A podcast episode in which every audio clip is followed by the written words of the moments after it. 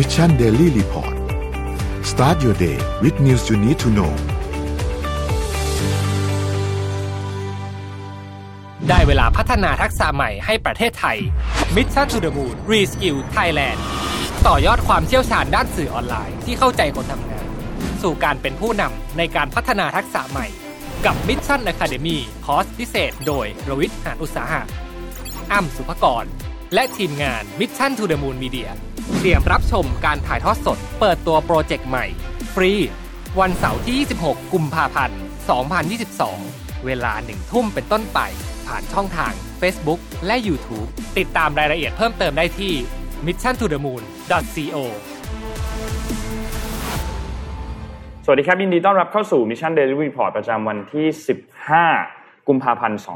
2565 นะครับ วันนี้คุณอยู่กับพวกเรา 3 คนตอน7โมงถึง8โมงเช้า สวัสดีพี่โทมัส สวัสดีพี่เอ็มครับ สวัสดีครับค่ะ สวัสดีค่ะพี่โทมัส ครับ เริ่มต้นวันอังคารนะครับ หลังจากค่ำคืนวันวาเลนไทน์เมื่อวานนี้นะครับ หลายๆ คนน่าจะไปเดท คนโสดก็อาจจะอยู่บ้าน แต่ไม่เป็นไรครับ ทุกคนก็สามารถมีความรักได้ในรูปแบบของตัวเองนะครับ นนท์พามาเริ่มต้นด้วยการเปิดข่าวการฉีดวัคซีนเหมือนเคยครับ การฉีดวัคซีนล่าสุด อันนี้ประจำวันที่ 13 เราฉีดวัคซีนมาได้ 270,000 โดสนะครับก็เป็นเน้นหลักที่เข็มที่ 3 เหมือนเดิมนะครับขอเพิ่มเติมเรื่องหนึ่งก็คือเรื่องของตัววัคซีนสำหรับเด็กนะครับเมื่อวานนี้เนี่ยทางด้านของนายแพทย์โอภาสการกวินพงศ์นะครับอธิบดีกรมควบคุมโรคนะครับก็ออกมาพูดถึงเรื่องของตอนนี้ที่อัตราส่วนการติดเชื้อโควิด -19 ที่มีเด็กมากขึ้นอืมนะครับก็เลยออกมา ให้เร่งรัดการฉีดวัคซีนในกลุ่มเป้าหมายที่เป็นกลุ่มเด็กนะครับค่ะแล้วก็พูดถึงเรื่องของการฉีดวัคซีนในสูตรกลุ่มเด็กที่เป็นอายุ5ถึง17 ปีอืมเพราะว่ามันมีทั้งหมด 10 มันมีทั้งหมด 5 สูตรนะครับในเด็กกลุ่มนี้นะเยครับอะมากค่ะห้าสูตรนี้มีอันไหนบ้างนะครับ ซึ่งทางด้านของนายแพทย์โอภาสเนี่ยก็บอกว่าทุกสูตรเนี่ยปลอดภัยทั้งหมดนะครับแล้วได้รับการพิจารณามาเรียบร้อยแล้วนะครับ ทั้ง 5 สูตรมีดังนี้ครับ สูตรที่ 1 ก่อนครับ สูตรที่1เนี่ยจะ สำหรับกลุ่มเด็กอายุ 5-11 ปีนะครับก็เป็นวัคซีนไฟเซอร์นะครับจะเป็นวัคซีนไฟเซอร์ที่เป็นฝาสีส้มนะครับคือวัคซีนของไฟเซอร์เนี่ยมันจะมี 2 สี คือฝาสีส้มกับฝาสีม่วง แตกต่างกันยังไง ฝาสีส้มเนี่ยจะมีปริมาณขนาดเนี่ย10 ไมโครกรัมนะครับส่วนฝาสีม่วงเนี่ยจะมีปริมาณ 30 ไมโครกรัมนะครับก็จะแตกต่างกันตามช่วงอายุวัยของเด็กแล้วก็ของผู้ใหญ่นะครับ สูตรแรกเนี่ยจะเป็นตัวฝาสีส้มนะครับ โดยระยะห่างเนี่ยจะประมาณ 8 สัปดาห์นะครับนี่คือสูตรที่ 1 สูตรที่ 2 คือเด็กอายุ 6-11 ปีนะครับเป็นการฉีดวัคซีนวัควัคซีนสูตรไขว้นะครับเป็นซีโนแวคกับไฟเซอร์นะครับระยะห่างระหว่างเข็มเนี่ยคือ 4 สัปดาห์นะครับสูตรที่ 3 คืออายุ 12-17 ปีนะครับคือฉีดไฟเซอร์ฝาสีม่วงนะครับสองเข็มเลยนะครับสูตรที่4นะครับอายุ 12-17 ปี ฉีด ไขว้เหมือนกันครับ แต่เป็นซีโนแวคกับไฟเซอร์ซีโนแวคเข็มแรกและไฟเซอร์ฝาสีม่วงเข็มที่2นะครับและสูตรที่5นะครับเป็นซีโนแวค2เข็มนะครับสำหรับเด็กอายุ6-17 ปี ระยะห่างระหว่างเข็ม 4 สัปดาห์นะครับ ก็จะมีทั้งหมด 5 สูตรนะครับที่ทางด้านของนายแพทย์การโอภาสเนี่ยมาพูดถึงเมื่อวานนี้นะครับ แล้วก็ตอนนี้ก็เตรียมวัคซีนไว้เรียบร้อยแล้ว แล้วก็เปิดช่องทางสำหรับการฉีดวัคซีนทุกสูตรให้เป็นทางเลือกสำหรับผู้ปกคเพรอะงเพราะอะไรรู้ไหม ตอนนี้โรงเรียนเปิดแล้วอะในโรงเรียนอะเด็กติดกันกระเจิง ใช่บอกเลยติดกันเยอะจริง ๆ แต่ว่ายังไม่ค่อยน่ากลัวเพราะว่าเด็กเนี่ยส่วนใหญ่หายได้เองครับอ่าอาการหนักหายค่อนข้างแน่นเร็วแต่ว่าที่น่ากลัวคือพ่อแม่ที่ติดใช่ แต่ว่าเด็กที่อาการหนักก็มีแต่ว่าไอ้วัคซีนเนี่ยพอมันอย่างน้อยพอมันฉีดเวลามันอุ่นใจขึ้นหน่อยค่ะอืมนะฮะก็เลยเนี่ยแหละก็คงเป็นที่มาว่านายแพทย์โอภาสก็เลยคงพยายามจะแบบอยากจะให้ฉีดกันเยอะๆหน่อยแล้วตอนนี้วัคซีนมันทั้ง จำนวนวัคซีนนะฮะแล้วก็เอ่ออะไรความสามารถในการกระจายแล้วก็การฉีดเนี่ย เราทำได้ดีขึ้นค่ะนะครับ ก็เลยไปถึงเด็กนะครับ แต่ว่าบอกเลยนะฮะที่โรงเรียนท้าทายมากเพราะว่าติดเยอะเยอะจริงครับๆนะครับ อืมไปดูถัดไปครับ ตัวเลขสถานการณ์ผู้ป่วยครับ ตอนนี้อยู่ในโรงพยาบาลทั้งหมดประมาณเกือบเกือบหนึ่งหมื่นสามพันหนึ่งแสนสามหมื่นคนนะครับ อยู่ในผู้ป่วย ที่เป็นอาการหนัก 687 นะครับ ใส่เครื่องช่วยหายใจ 138 นะครับ รักษาหายเมื่อวานนี้ 9,800 ติดเชื้อใหม่ 14,900 นะครับ ตัวเลขผู้เสียชีวิตอยู่ที่ 26 นะครับ ก็สูงขึ้นเรื่อยๆ นะครับค่ะสำหรับตัวเลขผู้เสียชีวิต แล้วก็ตัวเลขของผู้ติดเชื้อรายใหม่ด้วยนะครับ เพราะฉะนั้นก็ระมัดระวังตัวนะครับในช่วงเวลาตอนนี้นะครับ ไปดูตัวเลขของตลาดหลักทรัพย์กันต่อครับ เซ็ตบ้านเราอยู่ที่ 1,684.69 นะครับ ติดลบ 0.85%นะครับ ต่างประเทศครับ เริ่มต้นที่ตัวดาวโจนส์นะครับนนท์เห็นตัวค่อนข้างเล็กนิดหนึ่งเดี๋ยวขอเปิดในจอนิดนึงครับ ติดลบ 0.97%นะครับสำหรับตัวดาวโจนส์นะครับแล้วก็ทางด้านของ NASDAQ นะครับบวกขึ้นมา 0.33%นะครับ NYSE ติดลบ 1.16%นะครับฟุตซี่ติดลบ 2.02%นะครับและห่างเสียงครับติดลบ 1.41%ครับราคาน้ำมันดิบครับยังคงปรับตัวขึ้นอยู่นะครับปรับตัวขึ้นเล็กน้อยครับ WTI ครับอยู่ที่บวก7 0.74%นะครับ93.79นะครับเป็นครูดออยครับบวกขึ้นมา 0.33%อยู่ที่ 94.75นะครับราคาทองคำเมื่อคืนพี่เติมน้ำมันครับเติมน้ำมันตกใจมากเขาเอามาให้เซ็นสองพันห้าอันนี้คืออันนี้คือขึ้นแดงๆยังคะ ขึ้นแดงอ๋อขึ้นแดงสองพันห้าไม่ปกติมันไม่เคยถึงสองพันไงครับอืมแล้วปกติไม่ได้เติมเอง ไม่ได้เติมเองมานานแล้วค่ะเมื่อวานเมื่อคืนเติมฮะสองพันห้าไหมเซ็นตกกระจายเลยทำไมมันแพงขนาดนี้ เอาของคันข้างๆมาด้วยเปล่า นี่เขาบอกว่าเขาบอกว่าเอ่อจะน่าจะเห็นประมาณสักพฤษภามิถุนานะร้อยหนึ่งอะพี่ว่าไม่ถึงอะดีไม่ดีแป๊บเดีเดี๋ยยววสิ้นเดือนเนี้ย อาจจะเห็นร้อยหนึ่งได้อะค่ะอาจราจะคาขึ้นอยู่มาแรงจริงนะครับ สถานการณ์ยูเครนด้วยอืมใช่ราคาน้ำมันตอนนี้เนี่ยครับถ้าเราไปเติมเนี่ยนะครับสมมติว่าเติมแก๊สโซฮอล์95 ตอนนี้เนี่ยใช่35.55นะครับ E 20 ที่ว่าถูกกว่าเนี่ยนะอืม34.44ไม่นะครัต่างตอนกันี้นเอาจริงไม่ต่างไม่กันไม่ต่างแล้วนะครับเพราะไอ้ปาล์มอะไรที่เอามาเป็นส่วนผสมมันก็ขึ้นหนักเหมือนกันอ๋อปาล์มเนี่ยขึ้นหนักกว่าน้ำมันอีกอะส่วนนะครับดีเอเซทลนอลในพวกเนี้ย ดีเซลนี่ตรึงราคาไว้อยู่นะครับ ก็อยู่ที่29.94อืมนะครับสามสิบแล้วแหละอืมอืมแก๊สโซฮอล์ตัว E85 27.74ก็ราคา หนักหน่วงกันหมดครับ ช่วงนี้ เดี๋ยวจอจะขึ้นราคานะค่าขนส่งอะไม่รู้จะขึ้นถ้าขึ้นมาจริงๆก็ไปหมดเลยครับทั้งกระบี่ต้นทุนสินค้าไปหมด ราคาทองคำครับครับ ทองคำตอนนี้อยู่ที่ 1,863.96 บวกขึ้นมา 0.28%ต้องบอกว่าทองคำในช่วงหลังๆเนี่ยราคาปรับตัวขึ้นค่อนข้างเยอะนะครับอืมในในช่วงเวลาที่ผ่านมานะครับ มีจริงๆมีคำแนะนำจากเอ่อทางด้านของผู้เชี่ยวชาญหลาย ๆ ท่านเองก็ก็แนะนำให้มีการขายทำกำไรด้วยเหมือนกันนะครับ หลังจากที่ทะลุ 1,860 ขึ้นไปเนี่ยนะครับ เพราะว่า ก็มีปัจจัยหลาย ๆ อย่างที่เกิดขึ้นมานะครับ เพราะว่าอยกตอนนี้ยกขายฮะแต่ดอยดอยบิตคอยน์อยู่ครับ ดอยบิตคอยน์ไหนๆเรื่องบิตคอยน์แล้วไปดูคริปโตเคอร์เรนซีต่อเลยครับคริปโตเคอร์เรนซีตอนนี้นะครับทางด้านของ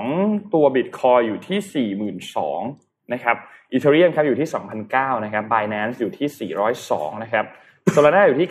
97.05ครับคาร์ดานครับ1.05 และบิตครับคอยอยู่ที่ 9.54 ครับ นี่คือ อัปเดตผันผวนนะตัวเลขทั้งหมดครับค่อนข้างผันผวนมากเลยนะครับ วันก่อนนี่ยังสี่หมื่นสี่กันระยะไต่ไปคนก็เข้าเลยนะฮะอืมเข้าปั๊บเอาลงมาสี่หมื่นหนึ่งสี่หมื่นสองใหม่ เข้าปรับล่วงเลยฮะผันผวนมากจริงๆนะครับเพราะฉะนั้นก็ต้องระวัง อันนี้ถ้าเป็นเรื่องของคริปโตเมื่อวานมี breaking news ช่วงครับหัวค่ำไม่รู้ได้อ่านกันหรือเปล่านะฮะตลาดหลักทรัพย์ให้ออกมาเตือนนักลงทุน ให้พิจารณาเรื่องการเข้าซื้อขายหลักทรัพย์ที่ลงทุนในธุรกิจ ขุดเหมืองเงินดิจิทัลอืมต้องอย่างนี้ก่อนนะ ไม่ได้มาเตือนเรื่องให้ไปลงทุนในคริปโต แต่มาเตือนเรื่องที่ลงทุนในบริษัทที่อยู่ในตลาดหลักทรัพย์ ที่มีสตอรี่ว่าไปลงทุนในการทำเหมืองขุดบิตคอยอืมงงไหมไม่งงนะ ตอนนี้ถ้าไปอ่านนะฮะ เป็นหลายสิบบริษัทครับ ที่เล่นโอ้สตอรี่เรื่องว่าเฮ้ย มาลงทุนคือลงทุนทำเหมืองไอ้ไอ้ทำเครื่องขุดบิตคอยเนี่ยมันลงทุนเยอะนะหลายสิบล้านค่ะไม่ได้ลงทุนมี PC อยู่สองสามเครื่องไม่ใช่นะฮะอืมลงทุนทีเนี่ยหลายสิบล้านนะครับเมื่อวันนี้วันวาเลนไทน์เนี่ยนะครับที่บางคนก็อาจจะบอกว่าโอ้วาเลนไทน์ไม่รู้จักค่ะข้ามไปมาค่าบูชาเลยได้ไหมเนี่ยนะฮะก็ตลาดหลักทรัพย์เนี่ยออกมาเตือนนะฮะว่าในสัปดาห์ที่ผ่านมาเนี่ย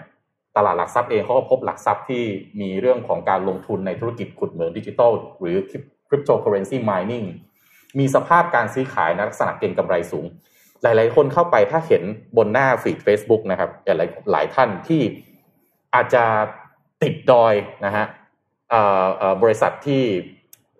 ที่ใช้สตอรี่เรื่องของการลงทุนในธุรกิจไอ้ไอ้ขุดคริปโตเคอเรนซีเนี่ยบวกแบบหลายสิบเปอร์เซ็นต์มาก ทีนี้มันร้อนแรงมากตลาดทรัพย์ก็เลยออกมาเตือนครับ คือมันมีสภาพการซื้อขายในลักษณะเก็งกำไรสูง คือ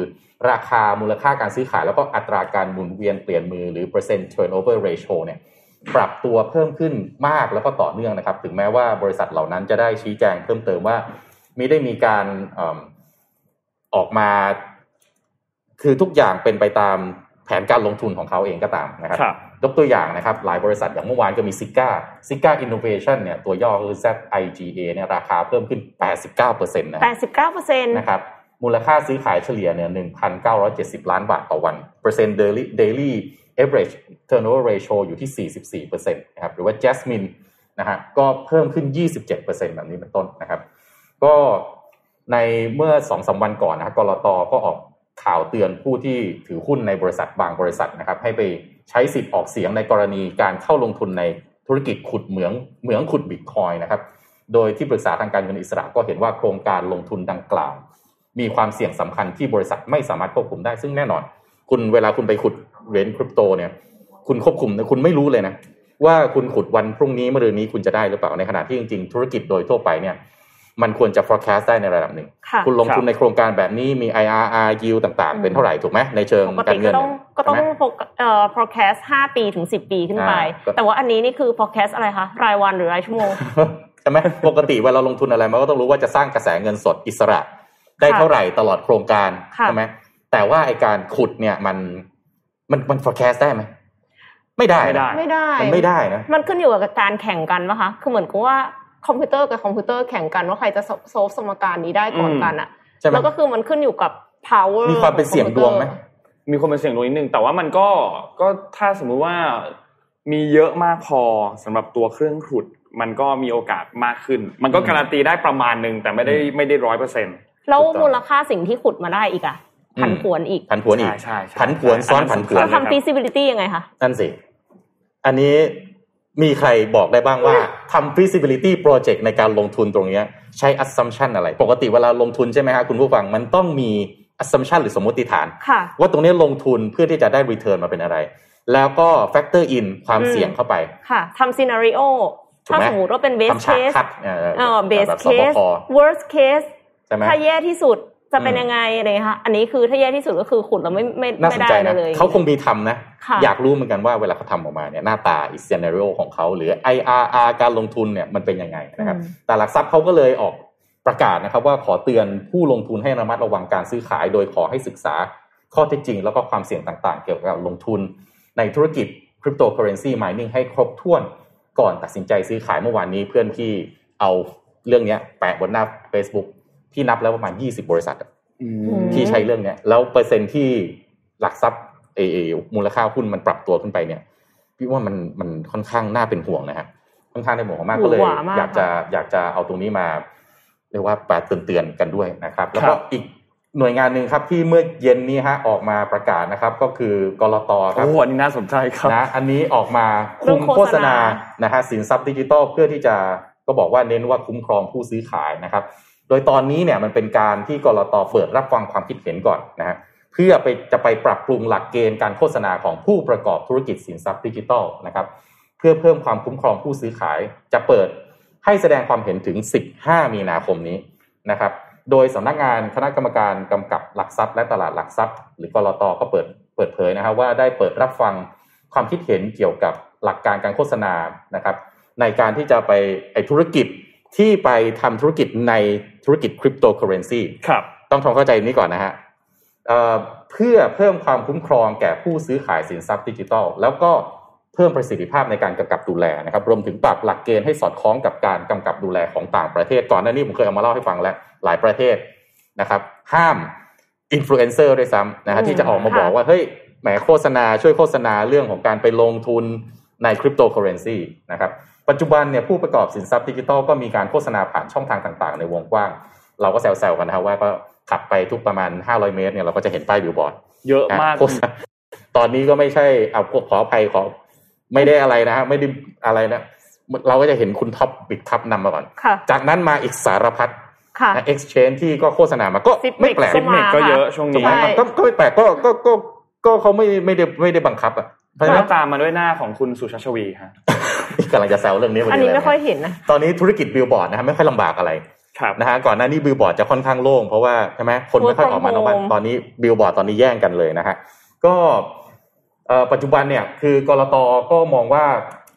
ไอ้ปัญหาจากการโฆษณาของผู้ประกอบธุรกิจสินทรัพย์ดิจิทัลหลายรายเนี่ยไม่มีคำเตือนนะครับ โดยเฉพาะอย่างเช่น ความเสี่ยงของคริปโตเคอเรนซีหรืออมคำเตือนมีขนาดเล็กเกินไป เช่นไปดอกจันดาวเล็กๆนะใช่ฮะจริงๆ อันเนี้ยกรตเขาเน้นเลยนะเขาบอกว่าอืมช่วงที่ผ่านมาเนี่ยเขาเห็นโฆษณาคริปโตเยอะมากอืมแต่ไม่ค่อยเห็นการแสดงคำเตือนเรื่องความอืมเสี่ยงเรื่องความผันผวนฮะ โฆษณาที่ออกมาส่วนใหญ่จะมีแต่ด้านบวกทั้งนั้นเลยใช่ก็เลยอาจจะทำให้เกิดความเข้าใจผิดในการลงทุนหรือเปล่า มันก็จะทำให้จิตวิทยาใช่ไหมของคนจะไปลงทุนน่ะ มันก็จะเห็นแต่ว่าได้ได้แน่นอนอ่าค่ะดันดันดันไม่คิดว่าจะบกเสีองยดีวทีนี้มันจะเกิดคำนี้ฮะ มีบ้านขายบ้านมีรถขายรถจริงค่ะตัวนี้มาแน่นอนเอาเลยครับ ไม่ใช่บ้านตัวเองอย่างเดียวฮะบ้านญาติญาติบ้านคนอื่นด้วยค่ะปู่ย่าตายายมรดกต่างๆ เอามาลงหมดอืมและคริปโตเคอเรนซีเวลามันผันผวนนี่มันผันผวนระดับแบบว่า ลงมาเหลือหนึ่งเปอร์เซ็นก็ได้นะค่ะเพราะฉะนั้นอันนี้คือสิ่งที่นักลงทุนหน้าใหม่แล้วกันนะครับ มันไม่เกี่ยวกับฉลาดหรือไม่ฉลาดนะครับ มันเกี่ยวกับเรื่องของความโลภครับเพราะฉะนั้นอ่ากลตจริงเขาเลยมองมองในมุมนี้นะครับ ก็กลตก็คงอยากให้เอ่อผู้ประกอบการเนี่ยนะครับที่ทำธุรกิจที่เกี่ยวกับคริปโตเคอเรนซีเนี่ยต้องเพิ่มคำเตือนนะครับ แล้วก็กรรมการแล้วก็ผู้บริหารของบริษัทในกลุ่ม ผู้ประกอบธุรกิจโฆษณาเนี่ยการที่จะชักชวนให้ประชาชนมาใช้บริการโดยยังไม่มีการกำกับ ดูแลการโฆษณาที่ชัดเจนเนี่ยอาจจะทำให้เข้าใจคลาดเคลื่อนไปได้ว่าการดำเนินการดังกล่าว อยู่ภายใต้กำกับของกรตอืมเข้าใจไหมอ่า ก็กลัวคนจะงงว่าไอ้ที่มาโฆษณาแบบนี้เนี่ย มีกรตรับรอง เพราะว่าจริง ๆ แล้ว exchange เหล่านี้ค่ะ ก็ต้องได้รับการได้รับไลเซนส์จากกรตอยู่แล้ว ไม่อย่างนั้นเนี่ยถูกครับไม่สามารถที่จะซื้อขายใช่คริปโตเคอเรนซีกได้รตก็เลยขยายมากำกับเรื่องการโฆษณาด้วยค่ะนะครับ แล้วก็กรตก็เลยเสนอนะฮะหลักการที่จะปรับปรุง เกณฑ์นะครับการโฆษณาของผู้ประกอบการให้มีความชัดเจนมากขึ้นก่อนหน้านี้ ถ้าที่ผมเคยมาเล่าไปแล้วก็มีสิงคโปร์สเปน อังกฤษ ญี่ปุ่นนะครับที่มีเรื่องของการกำกับดูแลเรื่องของการโฆษณาคริปโตเคอเรนซีหรือธุรกิจที่เกี่ยวข้องกับคริปโตเคอเรนซีมันแล้วนะครับโดยล่าสุดในการประชุมครั้งที่2ทับ2515เมื่อวันที่ 3 กุมภาพันธ์ก็มีมติเห็นชอบหลักการนะครับที่จะมาใช้บังคับผู้ประกอบธุรกิจสินทรัพย์ดิจิทัลทุกประเภท ตอนนี้กลตนะครับ ก็เลยเอาขึ้นเว็บไซต์ แล้วก็เปิดรับฟังความคิดเห็นจากผู้เกี่ยวข้องทั้งหมดยกตัวอย่างเช่นนะครับหนึ่งการโฆษณาต้องไม่เกินความจริง ไม่บิดเบือน ไม่ปิดบัง หรือทำให้สำคัญผิดในสาระสำคัญ และการให้ข้อมูลเกี่ยวกับจำนวนลูกค้าที่ใช้บริการ ให้ระบุเฉพาะจำนวนลูกค้าที่ได้รับการอนุมัติให้เปิดบัญชี และพร้อมใช้บริการได้แล้วเท่านั้น คนที่ยังไม่ผ่าน KYC อะเพิ่งนับอะไรประมาณนั้นนะครับอืมจริงๆสองอะข้อเสนอเขาหลายอันมากนะ อันเนี้ยอืมอะ สองต้องการโฆษณาต้องมีความชัดเจนเหมาะสม เช่น ระบุคำเตือนเรื่องความเสี่ยงตามข้อความขนาดตัวอักษรที่กรตกำหนดด้วยนะนะฮะครับต้องมีความคมชัดสังเกตได้ง่าย หากมีการแสดงข้อมูลด้านบวก หรือโอกาสที่จะได้รับผลตอบแทนต้องมีการแสดงข้อมูลด้านลบ หรือความเสี่ยงจากการลงทุนควบคู่กันไปนะครับหรือเขาเรียกว่า balance view นะครับสามก็คือการโฆษณาเกี่ยวกับคริปโตเคอเรนซีทำได้เฉพาะช่องทางของผู้ประกอบธุรกิจเท่านั้น ห้ามโฆษณาในพื้นที่สาธารณะฮะฮะ อ้าวอันนี้น่าสนใจข้อนี้แปลว่าบิลบอร์ดนี่คือไม่ได้แล้วไม่รู้เหมือนกันรคะอ่าอันนี้คือกำลัอังนเนี้ย hearing อยู่มันน่าสนใจตรงที่การที่บอกว่าห้ามเสนอโฆษณาบนพื้นที่สาธารณะอืมเลยไม่ไม่แน่ใจว่ากรอบของมันคือยังไงใช่คือ exchange สามารถโฆษณาได้อยู่ไหม แต่ห้ามโฆษณาตัวเหรียญคริปโตเคอเรนซีหรือเปล่าเปล่าคือให้ให้ให้โฆษณาบริการได้ใช่แต่ห้ามแต่โฆษณาตัวคอ่าริปโตการโฆษณาเกี่ยวกับการให้บริการยังคงสามารถทำได้ในพื้นที่อ่าสาธารณะและช่องทางอื่น อะไรคือ โฆษณาบริการอ่าอ่าค่ะนะฮะสี่ผู้ประกอบการธุรกิจต้องควบคุมดูแลการโฆษณาของบริษัท แล้วก็บริษัทที่อยู่ในกลุ่มนอกเหนือการกำกับของกรตและบุคคลที่มีส่วนเกี่ยวข้องด้วยนะ เช่นผู้ถือหุ้นกรรมการผู้บริหารหรือบุคคลอื่น ซึ่งโดยพฤติกรรมมีส่วนเกี่ยวข้องต่อการกำหนดนโยบาย การจัดการหรือการดำเนินงานของผู้ประกอบธุรกิจอย่างมีนัยสำคัญเอาง่าย ๆ เลย เช่นคุณท็อป Bitkub ออกมาอ่าพูดค่ะอย่างนี้ถือว่ารวมอยู่ด้วย ไม่ใช่ว่าออกมาแปะป้ายว่าเป็น Bitkub อย่างเดียว ต่อไปไม่มีชื่อ Bitkub มีหน้าคุณท็อปอย่างเดียวไม่ได้เหมือนกันพอเข้าใจใช่ไหม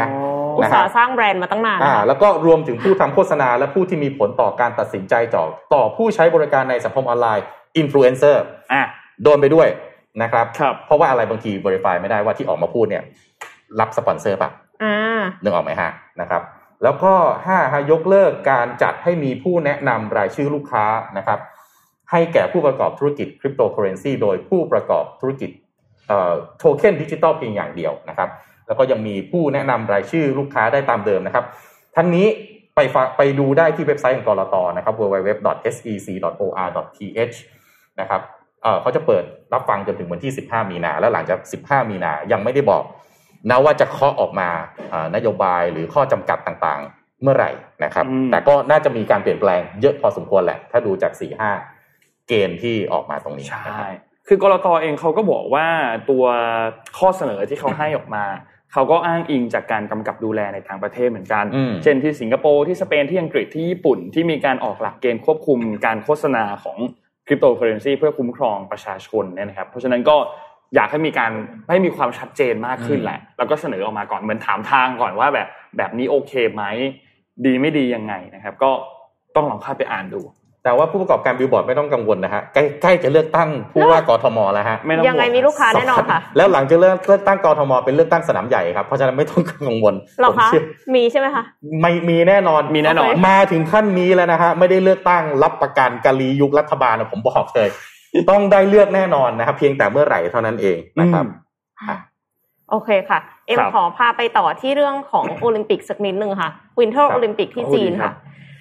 ปกติแล้วเนี่ย คนที่จะต้องสกีเก่งๆเนี่ยก็คือนักกีฬาใช่ไหมคะนอกเหนือจากนักกีฬาแล้ว คิดว่ามีใครอีกที่จะต้องฝึกสกี ฝึกสี่ปีเลยนะสฝึกกีฝึกสกีสี่ปีเลยค่ะ ต้องฝึกสกีสี่ปี เอาเอ่อคนที่ต้องคอยเกลี่ยสนามอะคนที่ต้องคอยเกลี่ยสนามอ่าโอ้โหต้องเล่นสกีใช่เก่งขนาดนั้นเลยก็เข้าใจอย่างนั้นอะเดาเอาอะโอเค กรรมการเหรอฮะกรรมการโอ้โหกรรมการอ๋อแต่จริงๆแล้วกรรมการปกติก็ต้องรู้นะกรรมการก็น่าสำคัญนะอ่าก็ต้องเพราะว่าถ้าสำคัญไม่รู้แล้วจะเราจะตัดสินยังไงใช่ไหมคะใช่แพทย์ค่ะอ๋อ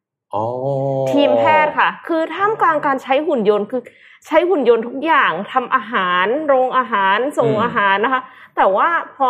จะต้องช่วยเหลือนักกีฬาเนี่ยก็ต้องใช้แพทย์ มันต้องเข้าถึงได้ภายในเวลาที่รวดเร็วเพื่อรักษาชีวิตใช่ไหมใช่ค่ะ แล้วเสร็จแล้วก็คือ เพราะฉะนั้นเนี่ยนอกเหนือจากการสกีเก่งแล้วต้องแบกอุปกรณ์หนักๆที่บนหลังด้วยครับคิดดูว่าต้องแบกอุปกรณ์ที่มันเป็นอุปกรณ์ใส่ท่อช่วยหายใจอืมสายรัดห้ามเลือดเฟือกเข็มฉีดยาออกซิเจนเครื่องช่วยหายใจรวมถึงเครื่องมือสื่อสาร 5G ด้วยอืมหูแพทย์นี่กลายเป็นว่าต้องสกีเก่ง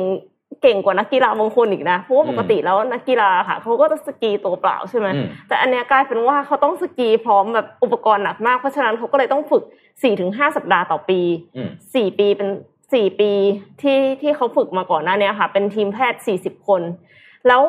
เขายังต้องฝึกรักษาความปลอดภัยให้ตัวเองด้วยอืมเพราะว่ารักษาความปลอดภัยให้กับนักกีฬาแล้วใช่ไหมก็ต้องดูแลตัวเองด้วย เขาต้องมีวิธีลงจากขอบหน้าผาสูงชันอย่างอืมปลอดภัย การใช้ตะปูยึดส่วนที่เป็นน้ำแข็ง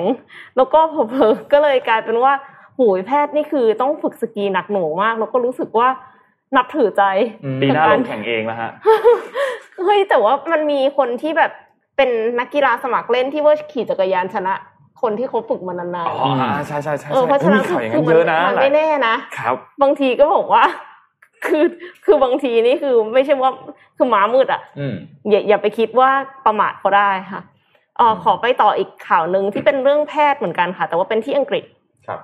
แพทย์อังกฤษเนี่ยเขาปลูกถ่ายดวงตาเทียม ให้หญิงวัย 88 ปีสำเร็จรายแรกในสหราชอาณาจักรค่ะ คนไข้รายนี้เนี่ยสูญเสียการมองเห็นจากอาการจอประสาทตาเสื่อมชนิดแห้งหรือ AMD ซึ่งเป็นอาการที่พบบ่อยในผู้สูงอายุค่ะ เป็นโรคที่ลุกลามแล้วก็ไม่มีวิธีรักษา 12%ของคนอายุมากกว่า 80 ปีจะเป็นโรคนี้ครับและคิดดูว่า aging society คือ life expectancy เนี่ย เราไม่ได้คาดว่าจะมีอายุอยู่ถึงแค่80แล้วอะครับ คือคนจำนวนมากมีอายุอยู่ถึง90กว่า มีอายุอยู่ถึงร้อยปีนะคะ Moorfield Eye Hospital โรงพยาบาลจักษุ Moorfield ที่สหราชอาณาจักรเนี่ย ปลูกถ่ายดวงตาเทียมแบบอิเล็กทรอนิกส์ที่จะทำงานด้วยการฝังไมโครชิปเข้าไปหลังจอประสาทตาที่ใช้รับภาพค่ะ ซึ่งก็คือใช้ทำงานควบคู่กัน กับแว่นที่ผู้หญิงคนนี้ใส่อยู่เนี่ยนะคะติดตั้งกล้องสำหรับจับภาพ หลังจากนั้นเนี่ย AI จะทำการประมวลผล แล้วก็ส่งสัญญาณไฟฟ้าไปที่สมองค่ะทำให้คนไข้สามารถเห็นภาพได้เหมือนสายตาปกติอืมคือไม่ใช่ว่าเขาเห็นจริง ๆ แต่ว่าเหมือนกับว่าส่งเป็นแบบอินฟราเรดบีมอะอืมบิ๊บบิ๊บบิ๊บบิ๊บแล้วเสร็จแล้วก็ไอ้แว่นอันเนี้ยมันก็จะทำงานกับสมองทำให้ออกมาเป็นภาพได้ค่ะ แน่นอนว่ายังไม่ได้แบบเป็นภาพแบบ เหมือนปกติเลยอืมขนาดนั้น แต่ว่าก็คือเห็นรางๆอืมการปลูกถ่ายเนี่ยประสบความสำเร็จ คนไข้รายนี้กลับมามองเห็นได้อีกครั้ง แล้วก็สามารถกลับไปทำงานอดิเรกได้ งานอดิเรกของเธอคือทำสวนแล้วก็วาดภาพสีน้ำถ้าวาดภาพสีน้ำได้ก็สุดยอดแล้วค่ะเออใช่ เพราะว่าอย่างน้อยมันก็ต้องมองเห็นสีแยกสีได้แล้ว แล้วก็ต้องมองเห็นได้ประมาณหนึ่งเลยแหละ แต่จริงๆแล้วคือเธอเธอตาข้างหนึ่งเธอยังมองเห็นอยู่อ๋ออีอีกข้างหนึ่งอะบอดครับค่ะ อืมโอ้น่าสนใจก็เป็นนวัตกรรมที่ดีนะค่ะช่วยช่วยคนที่ เอ่ออะไรนะทุพพลภาพใช่ไหมช่วยได้เยอะช่วยได้เยอะเลยครับ เทคโนโลยีเข้ามาช่วยเรื่องการแพทย์ได้เยอะพี่เอ็มชอบเอาข่าวเรื่องการแพทย์ที่เป็นเทคโนโลยีมาเล่าให้ฟังเราชอบมากเลย พวกข่าวแบบนี้ พามาดูเรื่องของ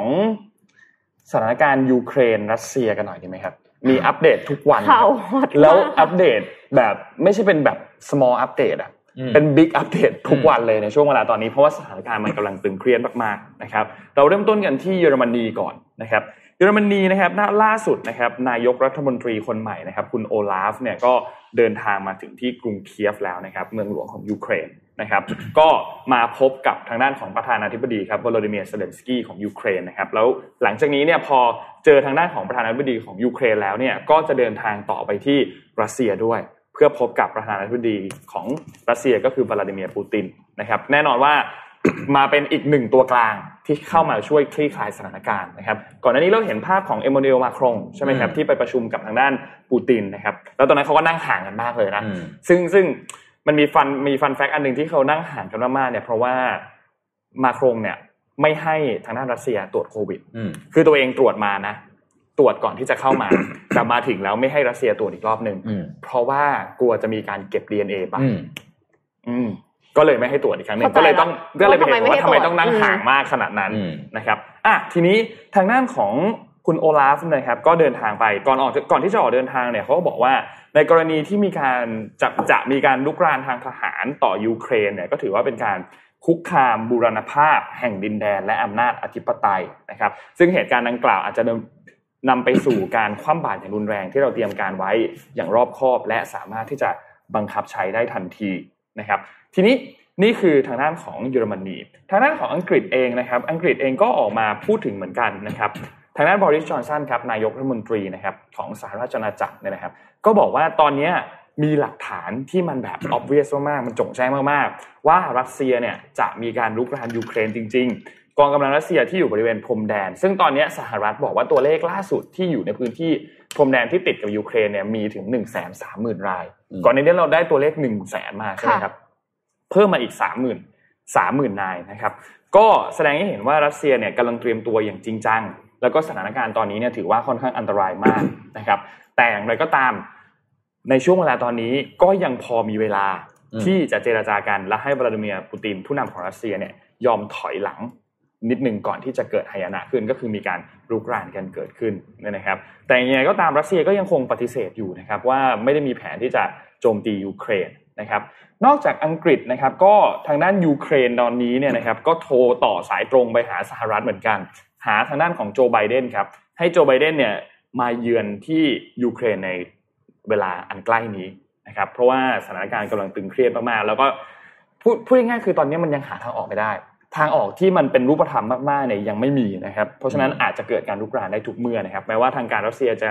ไม่ได้ออกมาพูดถึงเรื่องนี้ แล้วก็ปฏิเสธมาโดยตลอดว่าไม่ได้มีแผนที่จะลุกรานนะครับ แต่อย่างไรก็ตามก็ทางด้านของวลาดิเมียร์เซเลนสกี้เองก็เรียนเชิญให้ทางด้านโจไบเดนเนี่ยมาถึงที่กรุงเคียฟในเร็ววันนี้นะครับ เพราะว่าอันนี้ก็เป็นสิ่งที่สำคัญมากๆที่จะทำให้สถานการณ์เนี่ยยังคงทรงตัวต่อไปได้หลังจากนี้นะครับ แต่อย่างไรก็ตามตอน ตอนนี้เนี่ยทำเนียบขาวยังไม่ได้มีการตอบรับคำเชิญของผู้นำยูเครนนะครับ ก็ยังคงพิจารณาอยู่ เพราะว่าเรื่องนี้มันตัดสินใจเลยไม่ได้แล้วอืมมันก็ต้องแบบใช้เวลากันประมาณหนึ่งเหมือนกันนะครับ ถึงจะตัดสินใจว่าจะมาเยือนหรือเปล่านะครับ แต่ช่วงเวลาในหลายสัปดาห์ที่ผ่านมาที่มีปัญหาทางด้านของยูเครนกับรัสเซียเกิดขึ้นในช่วงเวลาตอนนี้เนี่ยโจไบเดนก็ออกมาพูดถึงเรื่องนี้ตลอดอืมไม่ไม่ได้มีการปล่อยเงียบให้หายไปหรือมีอะไรนะครับ ก็ยังคงพูดถึง ประเด็นเรื่องนี้ตลอดนะครับ ทีนี้หลังจากนี้ครับสิ่งที่ต้องติดตามอย่างใกล้ชิดมากคือเรื่องของพื้นที่ในการเจรจา ระหว่างรัสเซียแล้วก็ประเทศที่เกี่ยวข้องนะครับ เพราะว่าจะเห็นว่ามีหลายปาร์ตี้มากที่เกี่ยวข้องกับเรื่องนี้นะครับ ทางด้านรัฐมนตรีของยูเครนนะครับรัฐมนตรีกระทรวงต่างประเทศนะครับ คุณดิมิโตรคูเลบานะครับ ก็ ออกมาพูดถึงบอกว่าทางรัสเซียเนี่ยปฏิเสธคำร้องอย่างเป็นทางการ แล้วก็ขอให้อธิบายการเพิ่มกำลังการทหารบริเวณชายแดน โดยเฉพาะจุดที่ติดกับยูเครนนะครับ แล้วก็เผยว่าต่อไปนี้เนี่ยหลังจากขั้นตอนต่อไปเนี่ยทางการยูเครนจะเจรจากับทุกๆประเทศที่เกี่ยวข้องภายในช่วง 48 ชั่วโมง 48 ชั่วโมงเนี่ยนับตั้งแต่เมื่อวานนี้นะครับนั่นหมายความว่าพอเข้าวันที่ 16 เนี่ยก็จะหมดละ 48 ชั่วโมงนี้ที่เขาพูดถึงนะครับ พื่อให้รัสเซียเนี่ยแสดงความโปร่งใสและก็บริสุทธิ์ใจของการเคลื่อนกำลังพลมาประชิดทางด้านแนวชายแดนตลอดช่วงหลายสัปดาห์ที่ผ่านมานะครับ อีกอันหนึงที่มีกระแสข่าวพูดถึงเหมือนกันก็คือ ผู้นำยูเครนก็ออกมาเปลี่ยนท่าทีเหมือนกัน ในเรื่องเกี่ยวกับการเข้าร่วมนาโตนะครับ ทางด้านทูตยูเครนครับคุณวาดิมไพรสเตโกนะครับเอกอัครราชทูตยูเครนประจำอังกฤษ นะครับก็ได้มีการเปิดเผยกับทาง BBC เมื่อวานนี้นะครับก็บอกว่ายูเครนเนี่ยอาจจะตัดสินใจไม่เข้าร่วมเป็นสมาชิกของ NATO นาโตนะครับเพื่อหลีกเลี่ยงหลีกเลี่ยงการทำสงครามกับรัสเซียนะครับก็ยูเครนก็เต็มใจที่จะยืดหยุ่นอย่างเต็มที่นะครับต่อเป้าหมายในการเข้าร่วมเป็นสมาชิกของนาโตเพราะว่าพอมีการเคลื่อนไหวนี้มาเกิดขึ้น ก็อาจจะเกิดการเคลื่อนไหวจากฝั่งรัสเซีย ขึ้นมาทันทีเช่นเดียวกัน แล้วก็มองว่าอาจจะนำไปสู่สงครามได้หลังจากนี้นะครับ ก็บอกว่าเราอาจจะเปลี่ยนใจก็ได้ในช่วงเวลาหลังจากนี้นะครับ โดยเฉพาะอย่างยิ่งเมื่อเมื่อถูกกดดันแบบนี้นะครับ ก็มีการเปิดเผยออกมานะครับสำหรับทางคืด้านอของตอนนี้นะฮะอ่านข่าวยูเครนรัสเซียเนี่ยเริ่มรู้สึกว่าแถวนั้นนี่มันจะเป็นอัฟกานิสถานแล้วเลยว่ะนะฮะคือออกข่าวรายวันตอนนี้รัสเซียยูเครนรายวันครับนะครับเศรษฐีย้ายออกพรุ่งนี้จะลุยวันนี้จะยิงพรุ่งนี้คนนี้จะไปคนนั้นจะมา ข่าวรายวันจริง ๆ นะครับใช่เวลาจะใช่รายวันมากครับ ดูข่าวก็คงต้องแบบพิจารณากันสักนิดหนึ่งนะครับ เพราะว่าส่วนใหญ่ถ้าพูดตรงๆข่าวเรื่องการจะลุยนะฮะจะมาจากสื่อจากฝั่งตะวันตกต้องสังเกตนิดหนึ่งนะครับ แล้วก็จะบอกว่ารัสเซียจะลุยครับโดยเฉพาะคนที่เป็นคนออกข่าวเนี่ยส่วนใหญ่จะมาจากทางอเมริกาทำเนียบขาวครับนะฮะที่เป็นคนออกมาบอกว่าเดี๋ยวลุยแน่นอนนะครับ ทางฝั่งยูเครนเองประธานาธิบดีเขาก็เคยออกมาบอกแล้วนะว่าไม่มีอะไร รัสเซียเองก็บอกว่าไม่ลุย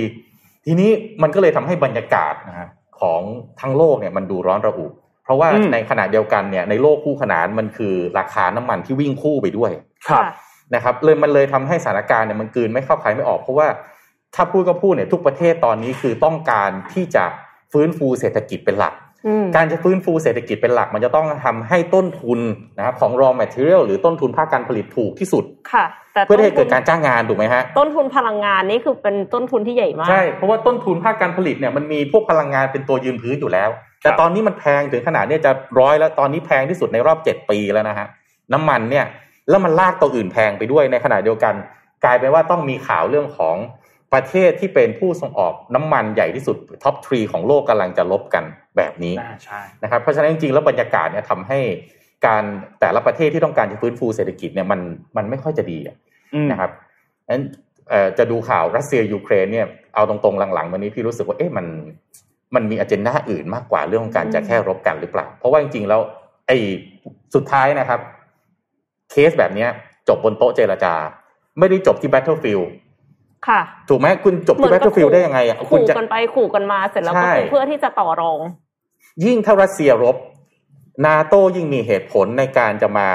บุกประชิดอยู่หน้าบ้านรัสเซียถูกไหมอ่ารัสเซียจะทำตัวเองทำไม อืม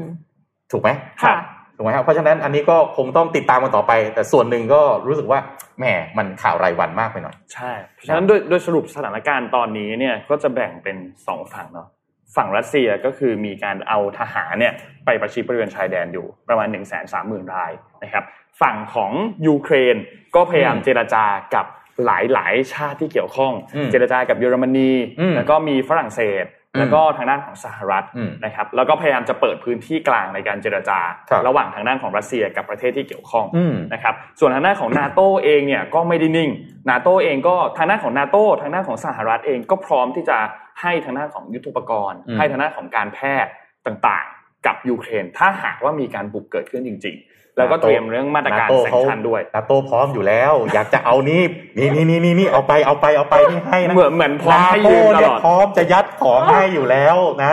เอาพูดอันนี้แบบขอแบบพูดด้วยความแบบมุมมองนะมุมมองจากที่เราเห็นนะเวลานาโต้เขาจะทำอะไรแบบยูเครน นี่นี่เอาไปใช้ก่อน อันนี้นะไม่เป็นไรเอาไปก่อนเดี๋ยวค่อยคืนก็ได้โอ้โห ยัดของใส่มือเต็มที่ครับครับนะฮะจริง ๆ แล้วเนี่ยสุดท้ายทั้งโลกรับประกันได้ครับ ไม่มีใครอยากเห็นสงครามนะครับค่ะ ไม่มีผู้นำประเทศไหนอยากเห็นสงครามด้วยค่ะแล้วก็ต้องใช้งบประมาณด้วยใครจะไปใช่อยากรบตอนนี้อืมนะครับอืมก็ติดตามมันต่อไปติดตามต่อนะไปครับคเพรับราะว่าก็ไม่รู้เหมือนกันอยู่ดีพรุ่งนี้มันยิงกันตุ้มตามเข้ามาอ้าวกลายเป็นรบกันซะงั้น ไม่รู้เหมือนกัน ของพวกนี้นะปืนลั่นได้หรือเปล่า อ้าวนี่จากสถานการณ์โลกนะครับ พี่พามาสถานการณ์บิ๊กรีดของเรานะค่ะมิชชั่นอ๋อเดดีลี่ครับพอร์ตบิ๊โอ้กยรีดของเรามีนะหลายคนค่ะ ปักหมุดรอฟัง ใช่ ซึ่งในอาทิตย์ที่ผ่านมาต้องบอกว่าเป็นประเด็นใหญ่จริง ๆ ทุกใช่สื่อนะครับพุ่งประเด็นไปที่เรื่องนี้ ซึ่งผมก็เอาเรื่องนี้มานะในเอ่อตอนที่ต้นปีเราบอกว่าหนึ่งในสิบข่าวใหญ่แห่งปีผมรับประกันได้เลยว่ารถไฟฟ้าสมรรถารถไฟฟ้าสายสีเขียวจะเป็นหนึ่งในประเด็นใหญ่ที่สุดแน่นอน ครับ ตอนนั้นผมคิดว่ามันจะเป็นประเด็นใหญ่ของคนที่จะเข้ามาเป็นแคนดิเดตผู้ว่าอ่าแล้วเชื่อมโยงผู้ว่าด้วยกทมผมเข้าใจว่าจะอย่างนั้นแต่ว่าขอโทษนะฮะยังไม่ถึงการจะเลือกตั้งเลยครับ ตอนนี้มันกลายมาเป็นปมขัดแย้งระหว่างรัฐบาล แต่ผมอยากจะเล่าอย่างนี้ว่าบิ๊กรีดนี้ผมไม่ผมผมไม่คิดเลยว่าเรื่องรถไฟฟ้าสายสีเขียวจะเป็นแค่ปมของรัฐบาลครับ เพราะว่าเรากำลังพูดถึงเงินภาษีหนึ่งแสนล้านที่ทางกทมบอกว่าไม่มีเงิน แล้วก็อยากหนึ่งในทางออกก็คือขอให้รัฐบาล หาเงินสนับสนุนนี้มาให้ใช้ก่อน เพราะฉะนั้นแปลว่ามันจะต้องเอาเงินภาษีจากงบประมาณของประเทศ 3 ล้านล้านต้องตัดไป 1%คือประมาณ 30,000 ล้าน ในขณะเดียวกันมันก็มีเอกชนอย่าง BTS นะครับที่เป็นบริษัทมหาชน อยู่ในตลาดหลักทรัพย์ มีผู้ถือหุ้นอยู่เป็นแสนราย อืมที่ถ้า BTS ไม่ได้รับการชำระเงิน ก็เดือดร้อนไม่ใช่เฉพาะบริษัท แต่ผู้ใช้งานผู้ผู้เอ่อเอ่อผู้ถือหุ้นด้วย และผู้โดยสาร ชิ่งสุดท้ายประชาชนคือผู้ใช้งาน ตุ้มต่อมต่อมว่าจะเอายังไง คือตอนเนี้ยสายสีเขียวเนี่ยมันวิ่งไปคูคตลงไปแบริ่งใช่ไหมสมุทรปราการใช่ไหมฮะไอ้ตรงกลางเนี่ยมันคือปัญหา ทีนี้ครับคำถามคือว่าแล้วถ้าทางตรงกลางไม่วิ่งเนี่ย แปลว่าวิ่งจากคูคตมาจอดหมอชิดนะฮะแล้วเราต้องต่อคุณต้องหาทางไปเองนะเออต่ออย่างอื่นไปเอแล้อวคุค่ณอยต้องใช่ถูกต้องคุณต้องต่อไปเองนะเออที่ที่คุณจะไปสมุทรปราการ ซึ่งอ่าในทางทฤษฎีมันเกิดขึ้นไม่ได้ แต่ผมถามหน่อย แต่เอกชนนะอ่าเอ็มกับนนท์ทำงานเอกชนเนาะขาดทุนมากๆ ไม่มีไม่ไม่สามารถมันทำไม่ไหวแล้วอะคุณจะไม่หยุดเหรอถ้าคุณไม่มีทางเลือกอืมก็เป็นไปได้เหมือนกันถูกก็ไหมต้องเซฟบริษัทตัวเองก่อนอะเพราะฉะนั้นตอนนี้สถานการณ์แบบนี้ต้องบอกตรงๆมันมันหาไม่ได้ในประเทศอื่นๆมีประเทศไทยเราเนี่ยเป็นเคสที่ค่อนข้างเป็นกรณีพิเศษ ที่รัฐติดเงินเอกชน ปริมาณสามหมื่นล้านสามสามหมื่นกว่าล้านบาทเนี่ยนะฮะแล้วเอกชนต้องออกมาทวงหนี้เพราะว่ายังไม่ค่ะได้รับการชำระเงิน โดย จริง ๆ แล้วต้องบอกว่าไอ้ชะไอ้ไอ้ไอ้ดิวเดย์การชำระเงินมันเลยมาแล้วด้วยนะอืมพูดตรงๆ รัฐเบี้ยวหนี้เอกชนอยู่ตอนนี้นะค่ะแต่ถ้าเป็นเอกชนเบี้ยวหนี้รัฐนี่เรื่องใหญ่อ๋อแน่นอนถูค่ะกไหมแต่ตอนเนี้ย รัฐเบี้ยวหนี้เอกชนอยู่ทีนี้เรื่องนี้เนี่ยมันเกิดขึ้น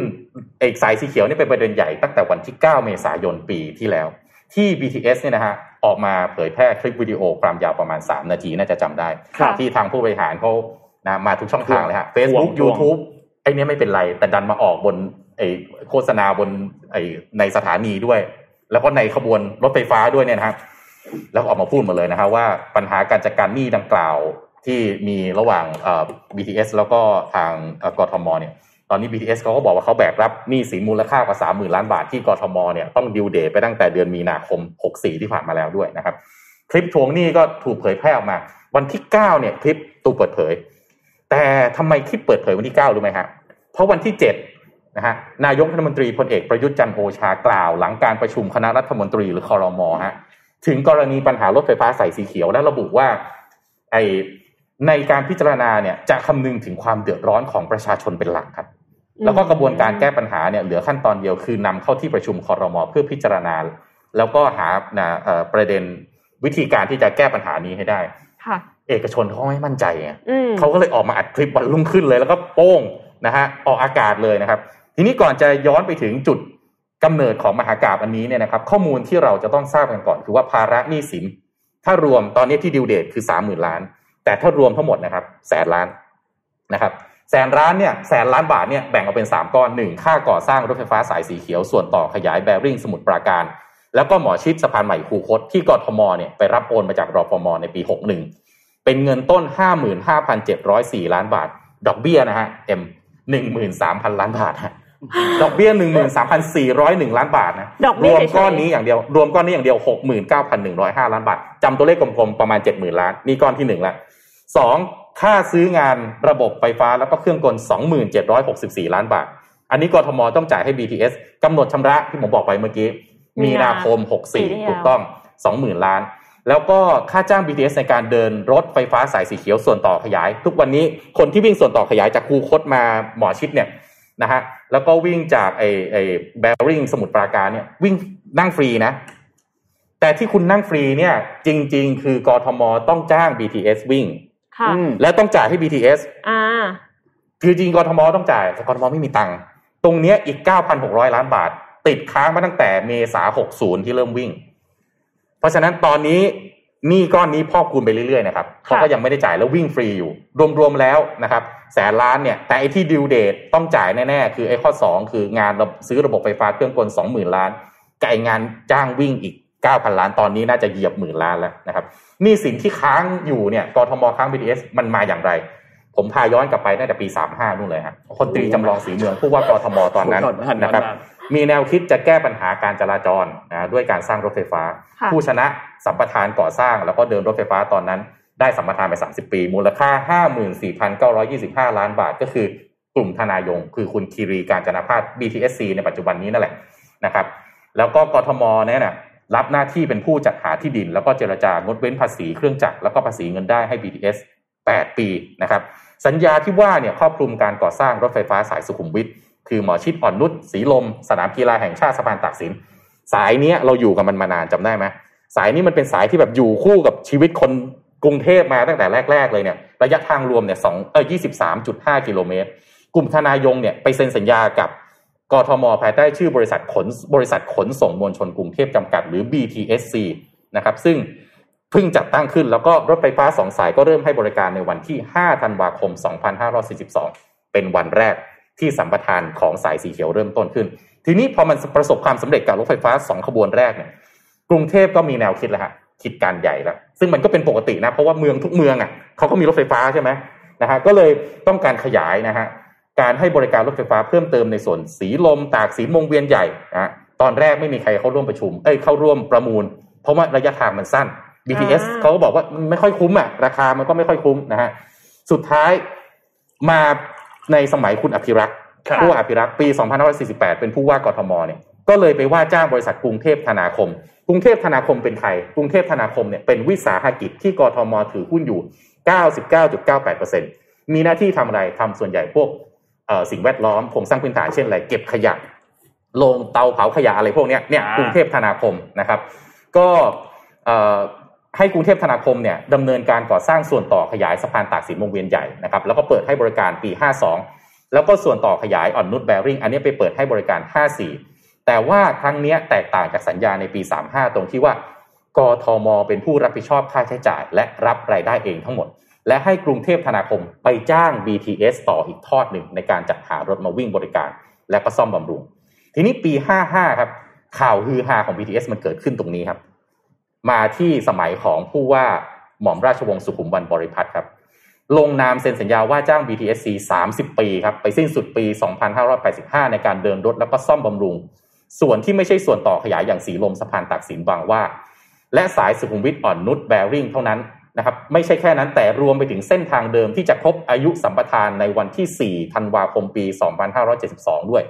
งบประมาณว่าจ้างตอนนั้น 187,800 ล้านบาท ทีนี้สัญญาที่ว่าเนี่ยมันก็เลยถูกวิพากษ์วิจารณ์อย่างหนักว่าเอ๊ะกทมไปเอื้อประโยชน์ให้ BTS ผูกขาดการเดินรถไฟฟ้าหรือเปล่าว่าทำไมสัมปทานมันไกลขนาดเนี้ยสามสิบปีอะนะครับ แต่กทมก็ย้ำว่าหลังจากหมดสัมปทานแล้วเนี่ยกทมก็จะเป็นเจ้าของสิทธิ์นะครับ แล้วก็กำหนดราคาค่าโดยสารรับรายได้เองทั้งหมดโดยตรง BTS ก็จะกลายเป็นแค่คนรับจ้างนะครับ ถึงกระนั้นก็ตามเนี่ยสัญญาดังกล่าวก็ถูกพักเพื่อไทยตอนนั้นยื่นหนังสือให้ DSI ตรวจสอบเลยครับ ว่ามันผิดกฎหมายหัวประมูลหรือเปล่า ซึ่งหลังจากนั้นเรื่องก็ถูกส่งไปยังปปช ถึงปัจจุบันยังไม่มีความคืบหน้าเพิ่มเติมแต่อย่างใด ส่วนประเด็นของสายสีเขียวส่วนต่อขยายหมอชิดสะพานใหม่คูคต แล้วก็บาร์เรแบริ่งสมุทรปราการนะครับ ที่เป็นสาเหตุของหนี้ก้อนปัจจุบันของกทมเนี่ยที่มาที่ไปก็คือปี 2511เนี่ยรัฐบาลก็มีแผนขยายเส้นทางรถไฟฟ้าไปยังปทุมแล้วก็สมุทรปราการนะครับ แต่ว่า อ้ส่วนต่อขยายทั้งสองส่วนที่ผมว่าไปเนี่ยมันไม่อยู่ในพื้นที่กรุงเทพเลยไงครับจำได้ไหมผมไล่เรียงมาเนี่ย คนเริ่มคือกรุงเทพตั้งแต่สมัยผู้ว่าจำลองมันก็อยู่ในอำนาจกรุงเทพใช่ไหมแต่ทีนี้พอมันเริ่มต่อไปเนี่ยมันไปปทุมธานีสมุทรปราการแล้วนะครับ ก็เลยเป็นคำถามมาแล้วว่า เอ๊ะ แล้วหน่วยงานอะไรหน่วยงานไหนจะต้องเป็นคนรับผิดชอบ รัฐบาลตอนนั้นนะฮะนายกรัฐมนตรีคุณสมชายวงสวัสดิ์ครับ ตัดสินใจให้รอฟอร์มรับไปนะครับ เป็นผู้รับผิดชอบ ก่อสร้างตัวส่วนต่อขยายทั้งสองส่วน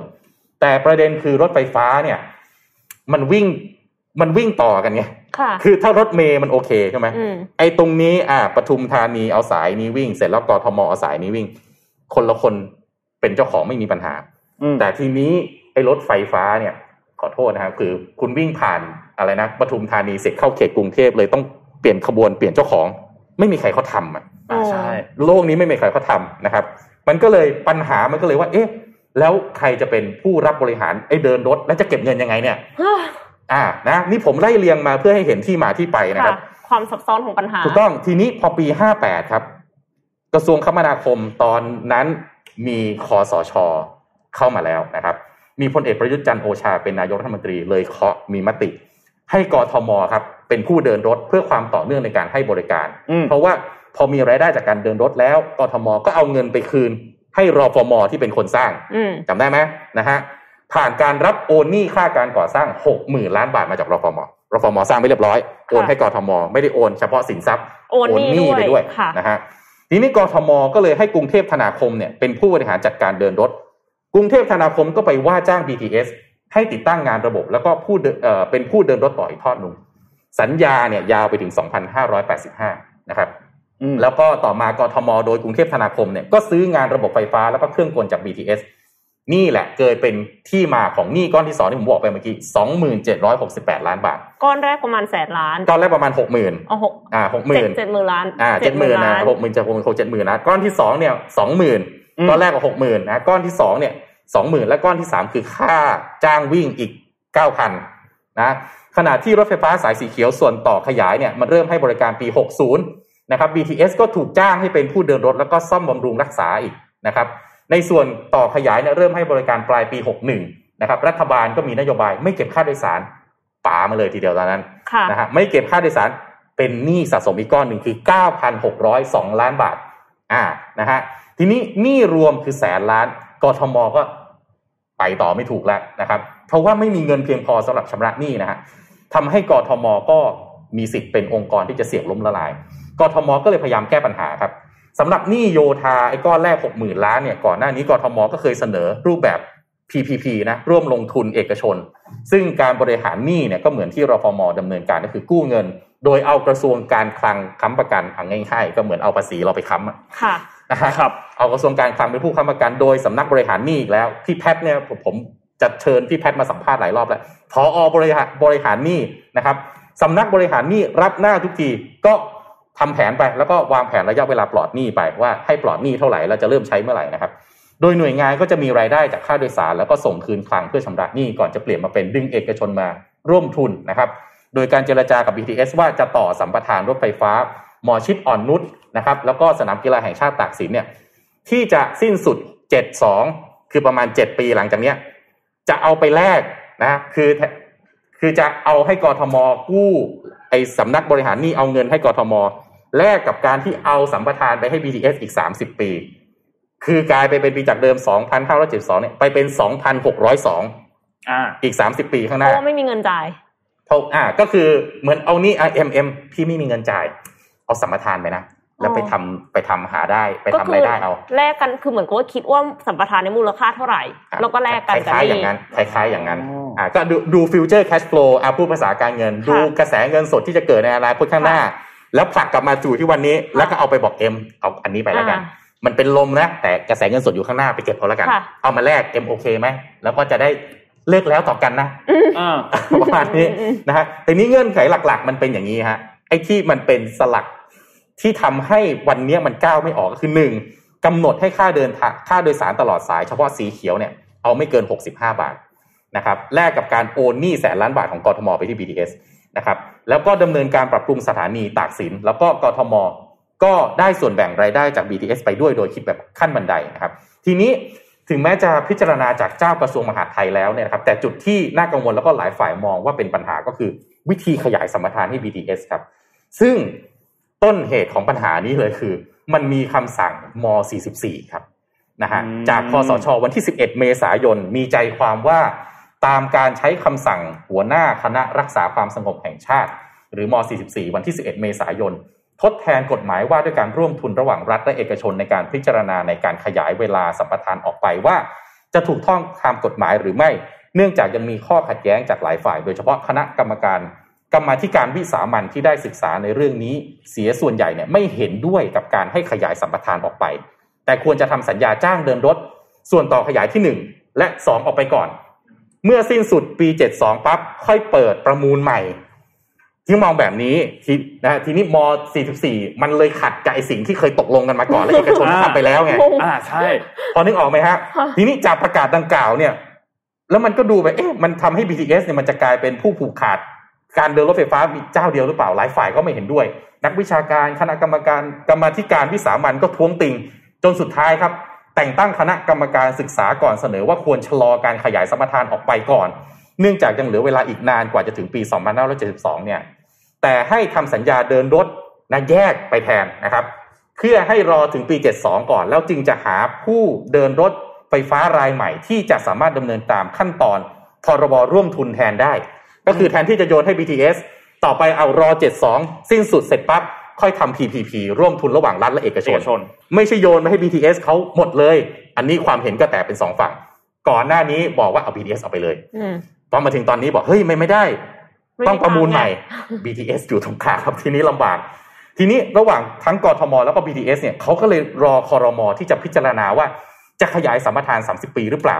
BTS เขาก็เลยออกหนังสือทวงหนี้ไปที่กทมนะฮะทำให้ช่วงต้นปีที่ผ่านมาเนี่ย พ่อเมืองอย่างคุณอัศวินขวัญเมืองเนี่ย ก็เลยต้องออกมาประกาศเก็บค่าโดยสารในราคา 15ถึง104 บาทจำได้ไหมอืมพอบอกพอบอก104บาทปั๊บทัวร์ลงมหาศาลเลยฮะใช่มันนะสูฮะงมากประชาชนก็อวยพรกันใหญ่เลยอวยนะอฮะวยพรนะคะทำให้กทมก็เลยสุดท้ายครับอะเลื่อนเก็บค่าโดยสารออกไปก่อนนะฮะให้เหตุผลว่ารัฐบาลมีนโยบายลดภาระค่าใช้จ่ายของประชาชน แต่ที่สำที่สำคัญก็คือลานจอดรถมันไม่พอรับรถทัวร์แล้วฮะ ตอนนั้นนะทัวร์ลงแบบกระหน่ำเต็มที่จะบ้าหรือเปล่าร้อยสี่บาท แล้วก็จะจำได้ใช่ไหมโอ้ยอะไรนะ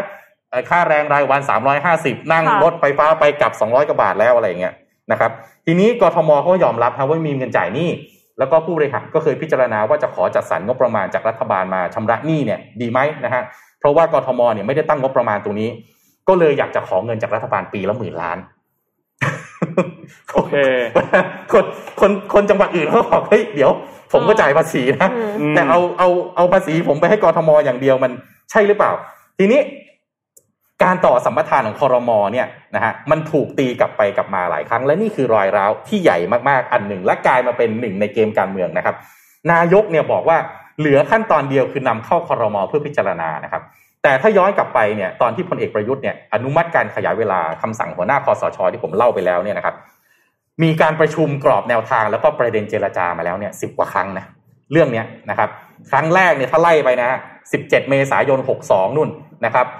ตั้งแต่คอสชนะครับ แล้วก็ไปเจรจากับ BTS นะครับ ตลอดจนการตรวจร่างของอายการสูงสุดนะครับ เห็นชอบตามคอรมอนะครับ เรื่องเศรษฐกิจนะครับ ครั้งที่สามครั้งที่สี่ห้าหกผมคงไม่ไล่นะเพราะว่ารายละเอียดเยอะมากนะครับ รวมแล้วเนี่ยสิบกว่าครั้ง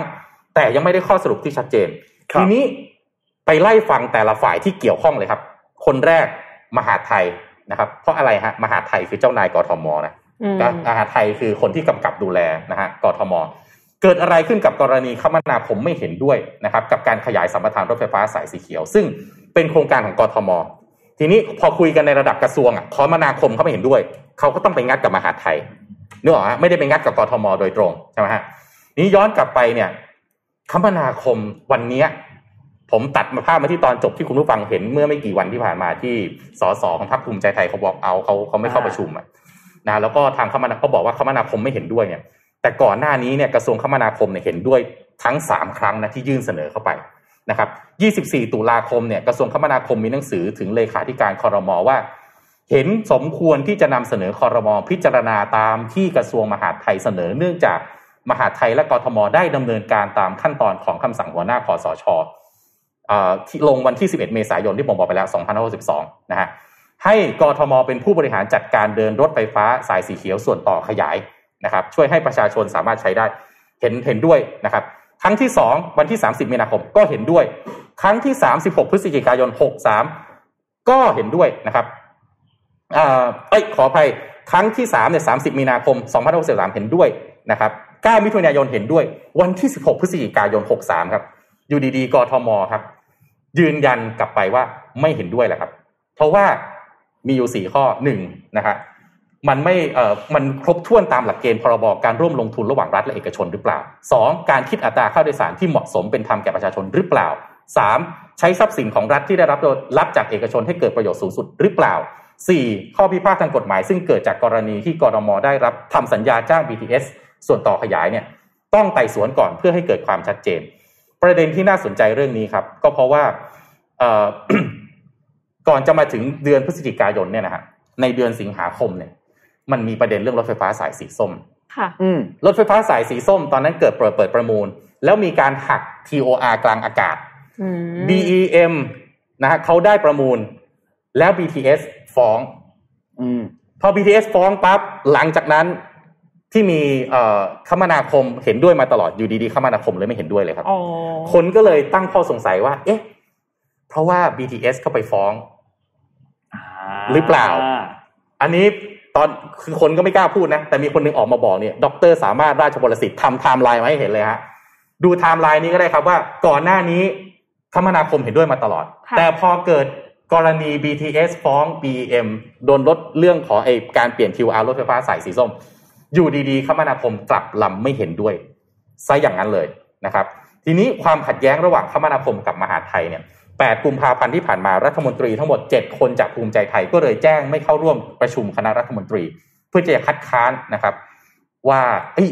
อันนี้ต่อไม่ได้ สัมปทานมันไกลเกินไปมีค่าโดยสารแพงเกินไปเป็นเรื่องเป็นราวเลยโอ้โหเป็นเรื่องเป็นราวนะฮะไม่เข้าร่วมประชุมนะครับ แล้วก็รองโฆษกประจำสำนักนายกรัฐมนตรีนางสาวไตรสุรีไตรสรณกุลก็ชี้แจงว่าการไม่ร่วม ประชุมของคอรมอ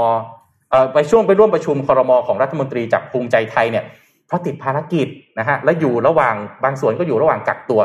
ประชาชนเขาดูก็รู้มันไม่ใช่เนี่ยมันมีเรื่องอื่นคือคุณไม่โอเคกับเอเอเรื่องสายสีเขียวอะคุณก็เลยแบบไม่เข้าประชุมซะอย่างนั้นน่ะนะครับ ทางพลเอกประวิตยก็บอกว่าคอรมอเนี่ยก็ยังไม่ได้พิจารณานะ แต่ก็ต้องรีบเพราะอะไรไม่งั้นเดี๋ยวเจอมหนึ่งห้าเจ็ดมหนึ่งห้าเจ็ดคือละเว้นการปฏิบัติหน้าที่ฮะค่ะอ่าติดจำคุกนะ มหนึ่งห้าเจ็ดเนี่ยจำคุกก็เหมือนขู่ไกลๆเฮ้ยภูมิใจไทยเบาๆหน่อยมามาเบาๆหน่อยเดี๋ยวมันละเว้นปฏิบัติหน้าที่นะครับ ทีนี้นับตั้งแต่มีการเสนอเรื่องการต่ออายุสัมปทานเดินรถไฟฟ้าสายสีเขียวเข้าสู่การพิจารณาครั้งแรก เมื่อเดือนสิงหาคมเนี่ย ครั้งนั้นลงเอยด้วยการถอนเรื่องออกไป หลังจากสิงหาตอนนั้นเป็นต้นมาครับ ชักเข้าชักออกอยู่แบบนี้แหละครับ เข้าไปไม่อนุมัติไม่เห็นด้วย ก็เป็นการงัดกันระหว่างมหาดไทย แล้วก็คมนาคมมาโดยตลอด นะครับ สุดท้ายอีกคนหนึ่งครับที่ต้องฟังนายกครับนักข่าวก็ไปถาม ท่านนายกคิดว่ายังไงคะ ที่เนี่ยสสเขาก็ไม่เข้าประชุม รัฐมนตรีก็ไม่เข้าประชุมคอรมอจะจบไหมเนี่ยเคสเอ่อรถไฟฟ้าสายสีเขียวจะจบไหมนะครับ ในการประชุมคณะรัฐมนตรีเมื่อ 8 กุมภาพันธ์ที่ผ่านมาเนี่ยนะครับผ่านระบบ video conference เนี่ยพลเอกประยุทธ์ก็บอกว่าเรื่องนี้ต้องนำเข้าสู่การประชุมคอรมอทุกอย่าง เพราะทุกอย่างมีความเสียหายเกิดขึ้นแล้ว ถ้าไม่ทำอะไรจะผิดมาตรา157 โอ้โห ท่านประยุทธ์กับ ท่านประวิตรนี่ท่านพูดเรื่องเดียวเหมืกัอนนเลยกันนะเป๊ะน่าจะไม่ได้นัดกันมาคิดครัว่าบคงไม่ได้นัดกันมานะครับ แต่พูดเหมือนกันเป๊ะเลยนะฮะถึงอย่างไรเรื่องนี้ต้องนำเข้าสู่การพิจารณา แล้วก็พลเอกประยุทธ์ก็พูดขึ้นว่า รอบหน้าเคาะได้แล้ว รอบหน้าจริง ๆ แล้วถ้าตามกำหนดนะ คือวันนี้วันนี้เขาประชุมคอรแต่มอแต่ประเด็นคือนายกเนี่ยถามไปยังพลเอกอนุพงศ์บอกว่าอาทิตย์หน้าคืออาทิตย์เนี้ยคือวันเนี้ยที่จะต้องประชุมกันเนี่ยทันไหมพลเอกอนุพงศ์ตอบว่าไม่น่าทัน เพราะว่าต้องทำหนังสือไปถามหลายหน่วยงาน ถึงแม้ว่าจะตอบมาแล้วเนี่ย แต่ก็มีข้อที่ต้องถามมันอยู่คือประเด็นคือมันต้องเจรจากันอยู่อะอืมอะก็ไม่ทันเพราะฉะนั้นยังยื้อกันกำหนดครั้งต่อไปของรถไฟฟ้าสายสีเขียวที่จะไปเคาะในคอรมอครับ ที่ทุกสำนักข่าวจะรอคำตอบแน่นอน คือวันอังคารหน้าที่ 22 กุมภาพันธ์ครับว่า สุดท้ายแล้ว ระหว่างคอคมนาคมกับมหาดไทย จะเข้าออกมาได้หรือเปล่าแต่ภายใต้คมนาคมกับมหาดไทยจริง ๆ แล้ว หลายฝ่ายบอกว่านี่คือรอยร้าวที่เห็นกันชัดๆ ระหว่างพักร่วมนะครับอืมเพราะว่าภูมิใจไทยเขาดูแลคมนาคมอยู่ครับในขณะที่รัฐบาลเองตอนนี้ถูกเขยา่าเก้าอี้นายกถูกเขย่านะครับดังนั้นก็ติดตามมาดูครับว่าสุดท้ายแล้วรถไฟฟ้าสายสีเขียว มันจะจบยังไง ยังไม่รู้จะจบยังไงเลยนะฮะอ่าอ่าที่มามันเป็นแบบนี้แหละครับท่านผู้ชมฮะโอ้เขาฟังแล้วเข้าใจขึ้นเยอะเลยเพราะอืมเห็นการ walk out คือเห็นแฟกการเตอะอไรร์มันเยอะมากเลใช่ยใช่ใช่แต่คุณตอนนี้ถ้าถ้าฟังผมนะเอาผมพูดเลย จะนนท์กับเอ็มก็จะเห็นแล้วว่า การไม่เข้าร่วมประชุมคอรมอมันมีประเด็นเรื่องรถไฟฟ้าสายสีเขียวที่อะอย่างนี้นะ ถ้าสมมุติคุณเป็นผู้บริหารนะคุณคุณมันมีปัญหาในประเด็นโครงการเนี้ยคุณใช้การไม่เข้าร่วมประชุมเนี่ย ถูกไหมไม่ถูกอะหนีอัเยปัญหา ให้ให้คิดเอาอ่าให้คิดดูเอานะแต่ในทางปฏิบัติก็คือ อีกแง่หนึ่งถ้าเป็นคอการเมืองนะเขาจะบอกว่านี่คือการเขย่าบัลลังก์นายกอยู่อ่า ใช่อ่าเป็นเกมเป็นเกมเป็นเกมนะครับ แล้วก็อีกเรื่องหนึ่งด้วยตัวร่วมอืมผ่านไปห้าชาติฮะครับผมตัวยังต้องใช้ยังคนยังไม่รู้เลยว่าจะใช้ตัวร่วมได้หรือเปล่า แล้วถ้าเกิดว่ามันไอไอนะส่วนต่อขยายสองส่วนกับตรงกลางเป็นคนละเจ้าทำกันนะ โอ้โหมหากราบครับใช่เพราะคุณต้องเดินเข้าเดินออก ทั้งทั้งอยู่ในสายเดียวกัน แล้วมันก็จะต้องมีเขาเรียกว่าอะไรอะเป็นฟิกคอสตอนแรกแรกสุดที่เป็นค่าแรกค่าแรกเข้าระหว่างการ15บาทเปลี่ยนอะถูโอ้กโหต้องบวกเข้าไปอีก อันนี้บอกได้เลยครับ ติดหนึ่งในหน้าประวัติศาสตร์ การบริหารจัดการโครงสร้างพื้นฐานประเทศไทยแน่นอนนะที่เอกชนก็ต้องมาทวงหนี้แบบนี้ แล้วก็หนี้มหาศาลแล้วก็ยังไม่รู้เลยนะจะเอาเงินจากไหนมาใช้กันเนี่ยถ้าต่อสัมปทานออกไปหลายคนก็บอกโอ้ผูกขาดนะเนี่ยสามสิบปีสามสิบปีนี่โอ้โหพี่เกษียณแล้วเกษียณอีกอะจริงครับโหสุดสุดสุดมากสุดมาก ทีมงานเตรียมตัวตัดคลิปแยก ออกไปเล่าเป็นเรื่องหนึ่งได้เลยนะครับสำหรับค่ะมหากาพอะขอที่คาดผมให้พี่สักหน่อยฮะเพราะว่าพี่เองก็ปวดหัวฮะอ่านเองก็ปวดหัวเองเหมือนกันว่าครับผมอะไรอะไรกันครับนี่อ่านะค่ะฮะครับเราเปลี่ยนโทนกันดีไหมคะนนท์เอ่อเปลี่ยนโทนกันนิดนึงฮะสำหรับเรื่องหนักๆอย่างนี้ เดี๋ยวเดี๋ยววันวันพฤหัสเรามาคุยเรื่องของการอภิปรายทั่วไปแบบไม่ลงมติกันอืมเพราะว่าจะมีกำลังจะมีการอภิปรายในเร็วๆนี้แล้วนะครับ ก็อืมครับเมื่อวานนี้ เมื่อวานนี้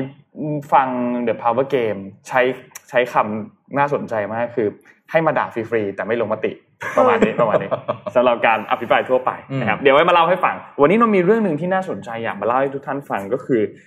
เรื่องของเกมเกมหนึ่งครับ ในช่วงช่วงเทรนด์ตอนนี้เนี่ยจะเห็นเกมที่เป็นแบบ play to earn ค่ะเยอะมากค่ะคือเล่นเล่นแล้วได้ได้ตังค์ได้ด้วยเงินอืมได้มาเป็นเป็นเป็นเหรียญคริปโตเคอเรนซีไปขายมาแลกเป็นเงินได้เนี่ยนะครับ ซึ่ง เป็นการเปลี่ยนจากเดิมที่เราเล่นเกมเพื่อผ่อนคลายเนาะค่ะซึ่งบางบางคนอาจจะเล่นเกมมาเครียดกว่าเดิมก็ได้อย่างนนท์เนี่ยนนท์เล่นเกมแล้วเครียดกว่าเดิมอ้าวบางทีเล่นทำไมเล่นแล้วเครียดกว่าเดิมไม่ไม่ได้ผ่อนคลายเท่าไหร่นะฮะเปลี่ยนเกมเหล่านั้นเปลี่ยนงานอดิเรกเหล่านั้นเนี่ยมาเป็นการเล่นเกมที่สร้างรายได้ได้ ซึ่งในช่วงแรกๆเนี่ยมันจะมีเกมเกมหนึ่งก็คือเกมนี้แหละคือ a x ซี่นั่นแหละที่ได้รับความนิยมมากครับ a x ซี่รูปแบบเกมของมันเนี่ยมันจะเป็นเกมที่คล้ายๆถ้าใครเล่นนะจะรู้สึกว่าคล้ายโปเกมอนอื มันจะมีความคล้ายกับโปเกมอน มีความคล้ายกับตัว Animal Crossing ครับที่อยู่ในอืม Nintendo เนี่ยนะครับ ซึ่งในช่วงเวลานั้นเนี่ยมันก็ได้รับความนิยมอย่างมาก มาจนถึงปัจจุบันนี้ แม้ว่าคนเล่นจะเริ่มน้อยลงเพราะมันเริ่มมีเกมหลายอันมามากขึ้นเนาะ แต่ Axie เองก็เป็นเกมที่ได้รับความนิยมมากในช่วงปีที่ผ่านมานะครับ ตัว Axie อันนี้เนี่ยเป็นเกมแนว Play to Earn นะครับที่อยู่บน Ethereum นะครับ Axie Infinity เนยนะครับ ก็มี Market Cap เนี่ยนะครับอยู่ที่ 375 ล้านเหรียญนะครับเป็น Decentralized Autonomous Organization นะครับแล้วก็มีผู้ใช้มากกว่า 1 ล้านคนนะครับในหมวด Play to Earn นะครับ SCB 10X ครับเขาก็เลยไปสัมภาษณ์ครับซึ่งบทสัมภาษณ์นี้เนี่ยมันมาจากงานตัว Redefine Tomorrow นะครับเป็นบทสัมภาษณ์ระหว่างคุณเจฟฟรีย์ครับซึ่งเป็น co-founder แล้วก็ growth lead ของ Sky Mavis Sky Mavis เนี่ยเป็นสตูดิโอที่ผลิตเกม Axie Infinity นี่แหละ กับอีกคนนึงคือคุณเคนดริกครับ คุณเคนดริกเนี่ยเป็น founding partner ครับของ Lunex Venture นะครับเป็นกองทุนด้านคริปโตเคอเรนซีแล้วก็ดิจิ t a ลแอสเซทครับอ่าเขาก็เอาสองคนนี้มาคุยกัน ซึ่งทางด้านของอคุณเคนดริกเนี่ยเขาเป็นดิจิทัลเป็นกองทุนด้านคริปโตแล้วก็ digital asset ที่ได้รับอนุญาตแห่งแรกของเอเชียตะวันออกเฉียงใต้ด้วย นะครับ session อันเนี้ยเป็น session ประมาณ 30-40 นาที มีคลิปวิดีโอด้วยเดี๋ยวค่ะเดี๋ยวแต่ละท่านไปดูย้อนหลังก็ได้ ถ้าอยากดูเต็มแต่นนท์เอามาเล่าให้ฟังกันนะครับเขาเริ่มต้นด้วยการทำความรู้จักกับตัว Axie ก่อนว่ามันคืออะไร Axie เนี่ยมันเริ่มต้นมาตั้งแต่ปี 2018 แล้ว โดยสตูดิโอของ Sky Mavis นะครับเป็นสตูดิโอเกมสัญชาติเวียดนามนะครับก็ให้ความสำคัญกับเกมเมอร์อ๋อ Axie นี่เวียดนามเหรอพี่พิ่งรู้เวียดนามอาหรอเป็นสตูดิโอของเวียดนามครับตายแล้วเฮ้ยอ่าโอ้ Sky Mavis เป็นสัญชาติเวียดนามนะครับก็ เขาก็ดูว่าเอ้ยเกมเมอร์เนี่ยมีพฤติกรรมแบบไหนเล่นเกมแบบไหน ถ้าจะเอามันเป็นส่วนหนึ่งของการทำให้มันเป็นเศรษฐกิจดิจิตอลแล้วเนี่ยเขาจะต้องออกแบบแบบไหนออกมา มันก็มี community ขึ้นมาเกิดขึ้นนะครับคุณเจฟฟรีย์ก็บอกว่าช่วงแรกๆเนี่ยหนึ่งในงานของเขาเนี่ยก็คือการแนะนำให้คนทั่วโลกอะรู้จักเกมแนวแบบนี้อืมเกมแนวแบบนี้เนี่ยเขาเรียกว่า PVE คือ Player versus Environment Environment คือเป็นการสะสมตัวละคร คุณก็เหมือนไปฟาร์มตัวละครมา มีตัวละครมีตัวละครเป็นเป็นเหมือนแบบตัวละครฮีโร่ของคุณ และหลังจากนั้นเนี่ยก็สะสมในรูปแบบที่เป็นสัตว์เลี้ยง แล้วก็ใช้บล็อกเชนนี่แหละ ที่มีจุดเด่นก็คือความอิสระเป็นเรื่องของการเงิน รวมกับสิทธิ์ความเป็นเจ้าของของตัว digital asset เอามารวมเข้าด้วยกันทำให้คนที่เล่นเกมเนี่ยรู้สึกเหมือนว่า เป็นแบบเจ้าของของระบบอันนั้นอ่าหลังจากนั้นก็เริ่มมีแนวทางที่มาสร้างรายได้ ก็คือการขายตัวสัตว์เลี้ยงของผู้ใช้งานที่ จัดเป็น NFT ประเภทหนึ่งเหมือนกันค่ะนะครับก็สามารถซื้อขายกันได้แลกเปลี่ยนกันได้ แล้วนอกจากนี้ก็จะมีตัวโทเค็นที่สามารถซื้อขายกันบนอีเทเรียมได้ด้วยเช่นเดียวกันนะครับรวมถึงการแลกเปลี่ยนเงินที่ไปที่ตัว Uniswap นะครับก็มีความสนใจมามากขึ้นในช่วงเวลาตอนนั้น คนก็เริ่มให้ความสนใจกันมากขึ้น เริ่มเห็นว่าอ๋อเอ้ยไอกลไกแบบ play to earn เนี่ยมันเริ่มใช้ได้จริงอืมๆแล้วมันก็สามารถที่จะเป็นหนึ่งในการลงทุนแบบ Yield Guild Games ด้วยนะครับ ซึ่ง ก็อะมีการลงทุนเข้าไปลงทุนเข้าไปนะครับ คนก็เริ่มก็มาเล่นกันมากขึ้น แล้วก็มีการพูดกันปากต่อปากเยอะขึ้น มีการใช้อินฟลูเอนเซอร์กันเยอะขึ้น มี community ที่เป็นสตรีมเมอร์เป็นหน้าใหม่เป็นแล้วก็มาสตรีมเกม a x ซี่เนี่ยเป็นเกมแรก ๆ เลย ที่เป็นสตรีมเมอร์นะครับเปลี่ยนจากผู้เล่นธรรมดา แล้วเขาก็กลายเป็นอินฟลูเอนเซอร์นะครับคนก็เข้ามามากขึ้น คนก็เข้ามามากขึ้น แล้วเขาก็พบว่า 55%ของคนที่รู้จัก Axie เนี่ย รู้จักจากคนใกล้ตัวหรือว่าคนหรือว่าคนในครอบครัว ไม่ใช่แบบรู้จักจากตัวการโฆษณาผ่านทางอินเทอร์เน็ตอืมซะส่วนใหญ่เป็นปากแต่ว่าต่อปากอ่าเกินครึ่งเป็นปากต่อปากนะครับ Axie ก็เลยประสบความสำเร็จมากในช่วงหนึ่งปีที่ผ่านมารายได้ผู้ใช้งานกระโดดจากหลักพันไปเป็นหลักล้านนะครับ แล้วก็ได้เขาก็มีการทำตัว user acquisition นะครับ ผ่านโฆษณาทาง Instagram ผ่านทาง Facebook ต่างๆนะครับ แล้วก็มีค่าใช้จ่ายไป ซึ่งเขาก็มีการวิพากษ์วิจารณ์กันเหมือนกัน คนก็วิจารณ์กันบอกว่าการเติบโตของ a x ซี่เนี่ยมาจากกระแสของ NFT ด้วย เพราะมันทำให้สินทรัพย์ในเกมเนี่ยพวกตัว SLP ซึ่งเป็นโทเค็นที่จะได้ในแต่ละเกมที่ผ่านมาเนี่ยนะครับ มันก็เพิ่มมากขึ้นเพิ่มมากขึ้นพอเวลาผ่านไปผู้เล่นถึงจุดอิ่มตัวที่เริ่มไม่ค่อยเล่นกันละราคามันก็ลดลงนะครับแต่ว่าคุณเจฟฟี่เนี่ยเขาบอกว่าเขาคิดว่าการเติบโตของ a x ซี่เนี่ยมันเหมือนกับ เศรษฐกิจของกลุ่มประเทศที่เป็นแบบ emerging market ค่ะก็คือโตได้เพราะเงินลงทุนจากต่างประเทศ พอเวลาผ่านไปปุ๊บมันก็แยกได้แล้วว่านักลงทุนกลุ่มไหนที่เป็นนักลงทุนกลุ่มตามกระแส นักลงทุนกลุ่มไหนที่เป็นนักลงทุนกลุ่มที่เข้ามาเพื่อที่จะลงทุนจริงอืมๆนะครับซึ่งก็คุณเคนดริกเองก็บอกเหมือนกันว่า เขาก็คิดว่าสิ่งนี้เนี่ยจะเป็นจริงหรือไม่จริงเนี่ยก็ขึ้นอยู่กับว่าเวลานั้นผู้เล่นส่วนใหญ่เนี่ยจะมาเล่นเพื่อหารายได้อืมหรือมาเล่นเพื่อผ่อนคลายนะครับ เพราะสุดท้ายแล้วเนี่ยถ้าเป็นจากการที่เป็นผู้ใช้งาน d e f i จริงๆเนี่ยย่อมอยากที่จะแนะนำให้เกมเนี้ยให้คนอื่นเล่นต่อไปเล่นต่อไปเรื่อยๆนะครับทีนี้หลังจากนี้เนี่ยนะครับมันก็เลยมีเรื่องหนึ่งประเด็นอันหนึ่งว่าเฮ้ยหลายคนก็มองว่าการที่จะเข้ามาเล่นตัว a x ซี่เนี่ยมันมีความวุ่นวายอันหนึ่งเพราะว่ามันจะต้องมีตัว Ronin Wallet ที่เอาไว้เก็บพวก NFT ของเกมต่างๆ แต่ว่า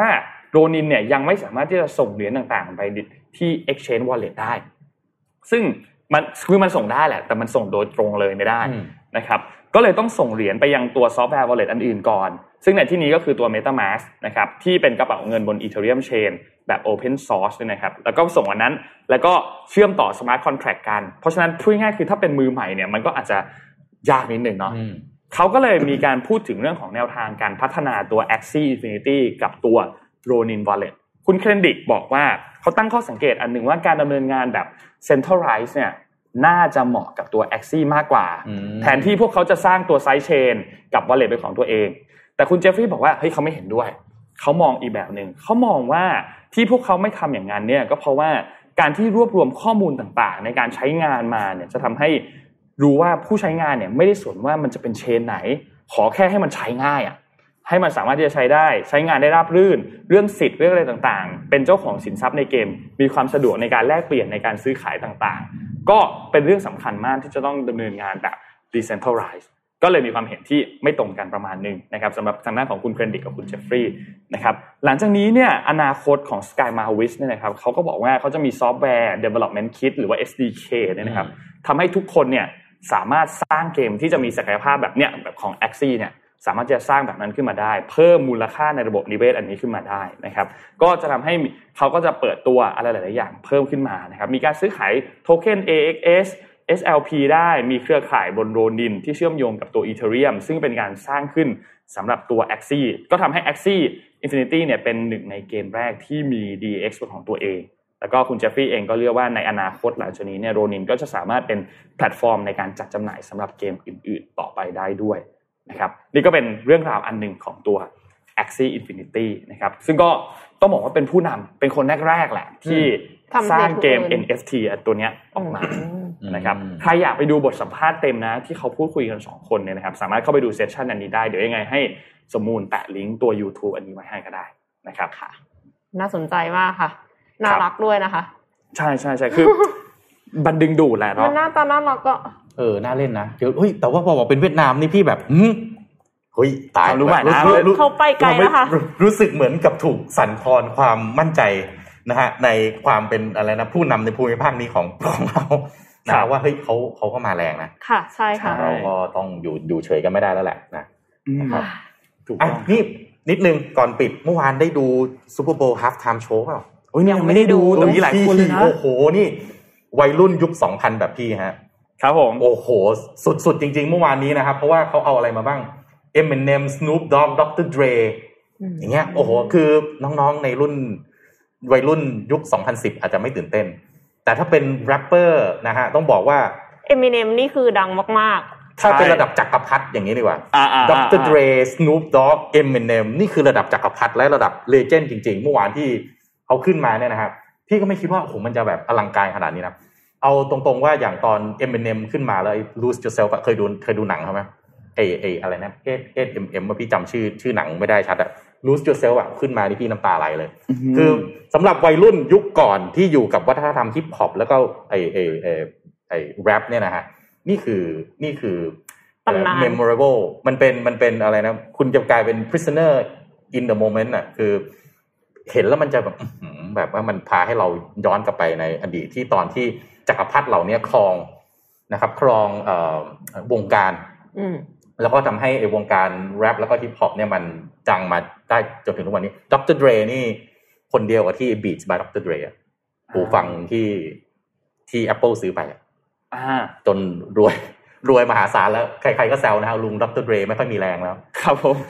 ออกมาแล้วแบบแรปแบบก็แรปแบบดูเรียบร้อยหน่อยถ้าเป็นเมื่อก่อนก็จะแบบว่าสว a กกว่านี้นะ จะดูแบบว่าจะจะหนักหนักกว่านี้หน่อย นะครับ ลองกลับไปดูครับนะไอไอ halftime show ของ NFL เนี่ยเมื่อก่อนนี่เขาใช้นี่นะเป็นวงมาร์ชดุริยางค์ของนักศึกษานะฮะอ๋อครั้งแรกที่เปลี่ยนมาเป็นโชว์แบบนี้ขนาคืดอปีนี้ใช่ครั้งแรกที่เปลี่ยนมาเป็นโชว์แบบนี้คือปี 1991 นะครับ คนแรกที่ขึ้นไปโชว์ ไม่ใช่คนแรก คณะแรกคือรู้จักอันนี้ไหม NKOTB รู้จักไหม New Kids on the Block 1991 Super Bowl ครั้งที่ 25 คือครั้งแรกครับ ที่มีการจัดฮา l ์ t ไทม์โชว์แล้วไม่ได้ใช้คณะไอไอวงมาร์ชดูดุริยางค์อ่าฮะจากจากเอ่อคณะไอไอ้นักนักนักศึกษามหาวิทยาลัย หลังจากนั้นมาครั้งที่สองครับครั้งที่สองเป็นเอ่อ Gloria Estefan อืมไม่รู้จักอีกไม่รู้จัก Estefan อะง่ายๆ คล้ายๆ Christina Aguilera บ้านเรา โอเคค่ะ แล้วก็ครั้งที่สามจากนั้นครับ Michael Jackson หลังจากนั้นมาอ่าเป็นต้นมาครับฮา l ์ t ไทม์โชว์จึงกลายเป็นบ่อเงินบ่อทองของ NFL แล้วฮะ ขายโฆษณาเอ่ยสปอนเซอร์เอ่ยแล้วก็เป็นช่วงเวลาหนึ่งที่อย่างคนที่ไม่ค่อยได้เป็น big fan NFL อย่างพี่อะก็จะคอยรอดูช่วงฮา l ์ t ไทม์โชว์แต่หลายคนอาจจะชอบตอน Bruno Mars เนาะอืมแต่ต้องบอกว่าถ้าย้อนกลับไปเนี่ย Bruno Mars เองจริงยังไม่ติดระดับ top ของไอไอ top view นะมของไอไอไอเอ่อไอ halftime show ยอดวิวเนี่ยว่าอ่าสูงสุดพี่จำไม่ได้แล้วแต่ว่าแต่ว่ารู้สึกจะ Gloria Estefan หรือใครนี่แหละที่ที่เป็นระดับ โชว์สูงสุดนะครับหใช่รือแม้กระทั่งไมเคิลแจ็กสันนี่แมรี่เจบลายนะครับ ตอนนั้นก็คล้ายๆถ้าดังขนาดไหนก็คล้ายๆกับบิยอนเซ่ตอนเนี้ยอืมหรือแล้วหลังจากนั้นก็เป็นแบบเจโร่เนี่ยบิ๊กเนมมาโดยตลอดเลยนะครับบิ๊กเนมมาโดยตลอดมาโอ้โหมีไมเคิลแจ็กสันใช่มี The Blue Butter มีเพียบเลยอะถูกต้องครับคริสติน่าเกเรล่าแอโรสมิธยูมีทูชาคิราด้วยปะมีรู้สึกเหมือนเคยเห็น เพียบเลยฮะจัสตินทิมเบอร์เลกแคทตี้เพอร์รี่ ใช่อ่า Paul McCartney The Rolling Stone Prince ทำแล้วก็ทำไมรู้ไหมทำไมทำคนก็ถามคนก็ในถ้าไปอ่านในคอมเมนต์อะมันมีช่วงหนึ่งที่ Eminem อะพอเขาแรปไอ้ Lose Yourself เพลงของเขาไอ้ Lose Yourself เสร็จอะเขาลงไปนั่งคุกเข่าแบบท่า Colin Kaepernick อ๋อใช่เขาบอกว่า เฮ้ย นี่คือการแสดงแสดงออกถึงสัญลักษณ์เรื่องของการต้องการต่อต้านสีผิวนี่ท่านี้ Eminem เนี่ยต้องบอกว่าเป็นแรปเปอร์ที่ว่าเป็นแกะดำของวงการนะ คือแรปเนี่ยมันเป็นวัฒนธรรมที่ initiate มาโดยเอ่อคนผิวดำอ่าค่ะ แล้วเอ็มเอ็มมาเถลิงบัลลังก์จักรพรรดิตอนนั้นเพราะเขาเขาโอ้โหเป็นเจ้าวงการจริง ๆ เนี่ยบุถูกบูลลี่เยอะมากอืมกว่าเขาจะไปถึงจุดนี้ได้ครับ แต่วันนี้เอ็มเอ็มเมื่อวานก็ต้องการแสดงออกถึงสัญลักษณ์นะว่าต้องการต่อต้านการเหยียดสีผิวแต่บางคนก็อาจจะบอกเอ้ยอันนี้ไม่ใช่ อันนี้มันมีอีกหลายสัญลักษณ์ที่เอ็มเอ็มต้องการแสดงออก แต่นั่นแหละครับhalftime show เป็นครับอะไรที่ทั่วโลกหันมาให้ความสนใจอย่างมากๆอีกครั้งหนึ่งนะครับหลังจากโชว์นี้อืมสุดยอดนะสุดยอดนะโชว์วันนี้โชว์สุสุดดยยออดดสุดยอดทุกปีเมื่อของปีนนชอบของปีที่แล้วว่าเลยที่เป็นของ The Weeknd เนี่ยอืมอันนั้นก็เจ๋งมากนะครับ วันนี้น่าจะครบถ้วนครบถ้วนแล้วครับคิดว่าค่ะครบถ้วนแล้วครับ ขอบคุณทางด้าน SCB นะครับ ขอบคุณ SCB มากๆจริงๆนะครับ แล้วก็ขอบคุณ SCB สำหรับคอนเทนต์วันนี้ด้วย SCB 10X นะครับที่เกี่ยวข้องกับตัว Axie Infinity นะครับ และขอบคุณทางด้าน Devonte ครับ Premium Skin Care for Men ครับผิวหน้าดูดีหน้าดูเด็กใครก็เดาอายุไม่ถูกนะครับภายใต้แนวความคิด Future Biotechnology for Men Skin นะครับก็หาซื้อได้แล้วครับทาง e-commerce นะครับ Shopee Lazada JD Central We Love Shopping และเว็บไซต์โดยตรงของเขาก็คือ Devonte 296นะครับก็หาซื้อได้ตามช่องทางที่ทุกท่านสะดวกได้เลยนะครับขอบคุณ Devonte มากๆนะครับและสุดท้ายขอบคุณท่านผู้ฟังทุกท่านครับพรุ่งนี้วันหยุดเราหยุดกัน 1 วันในวันมาคบูชานะครับแล้วเราพบกันอีกครั้งหนึ่งเนี่ยในวัน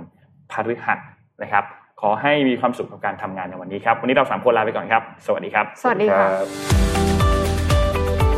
Mission Daily Report start your day with news you need to know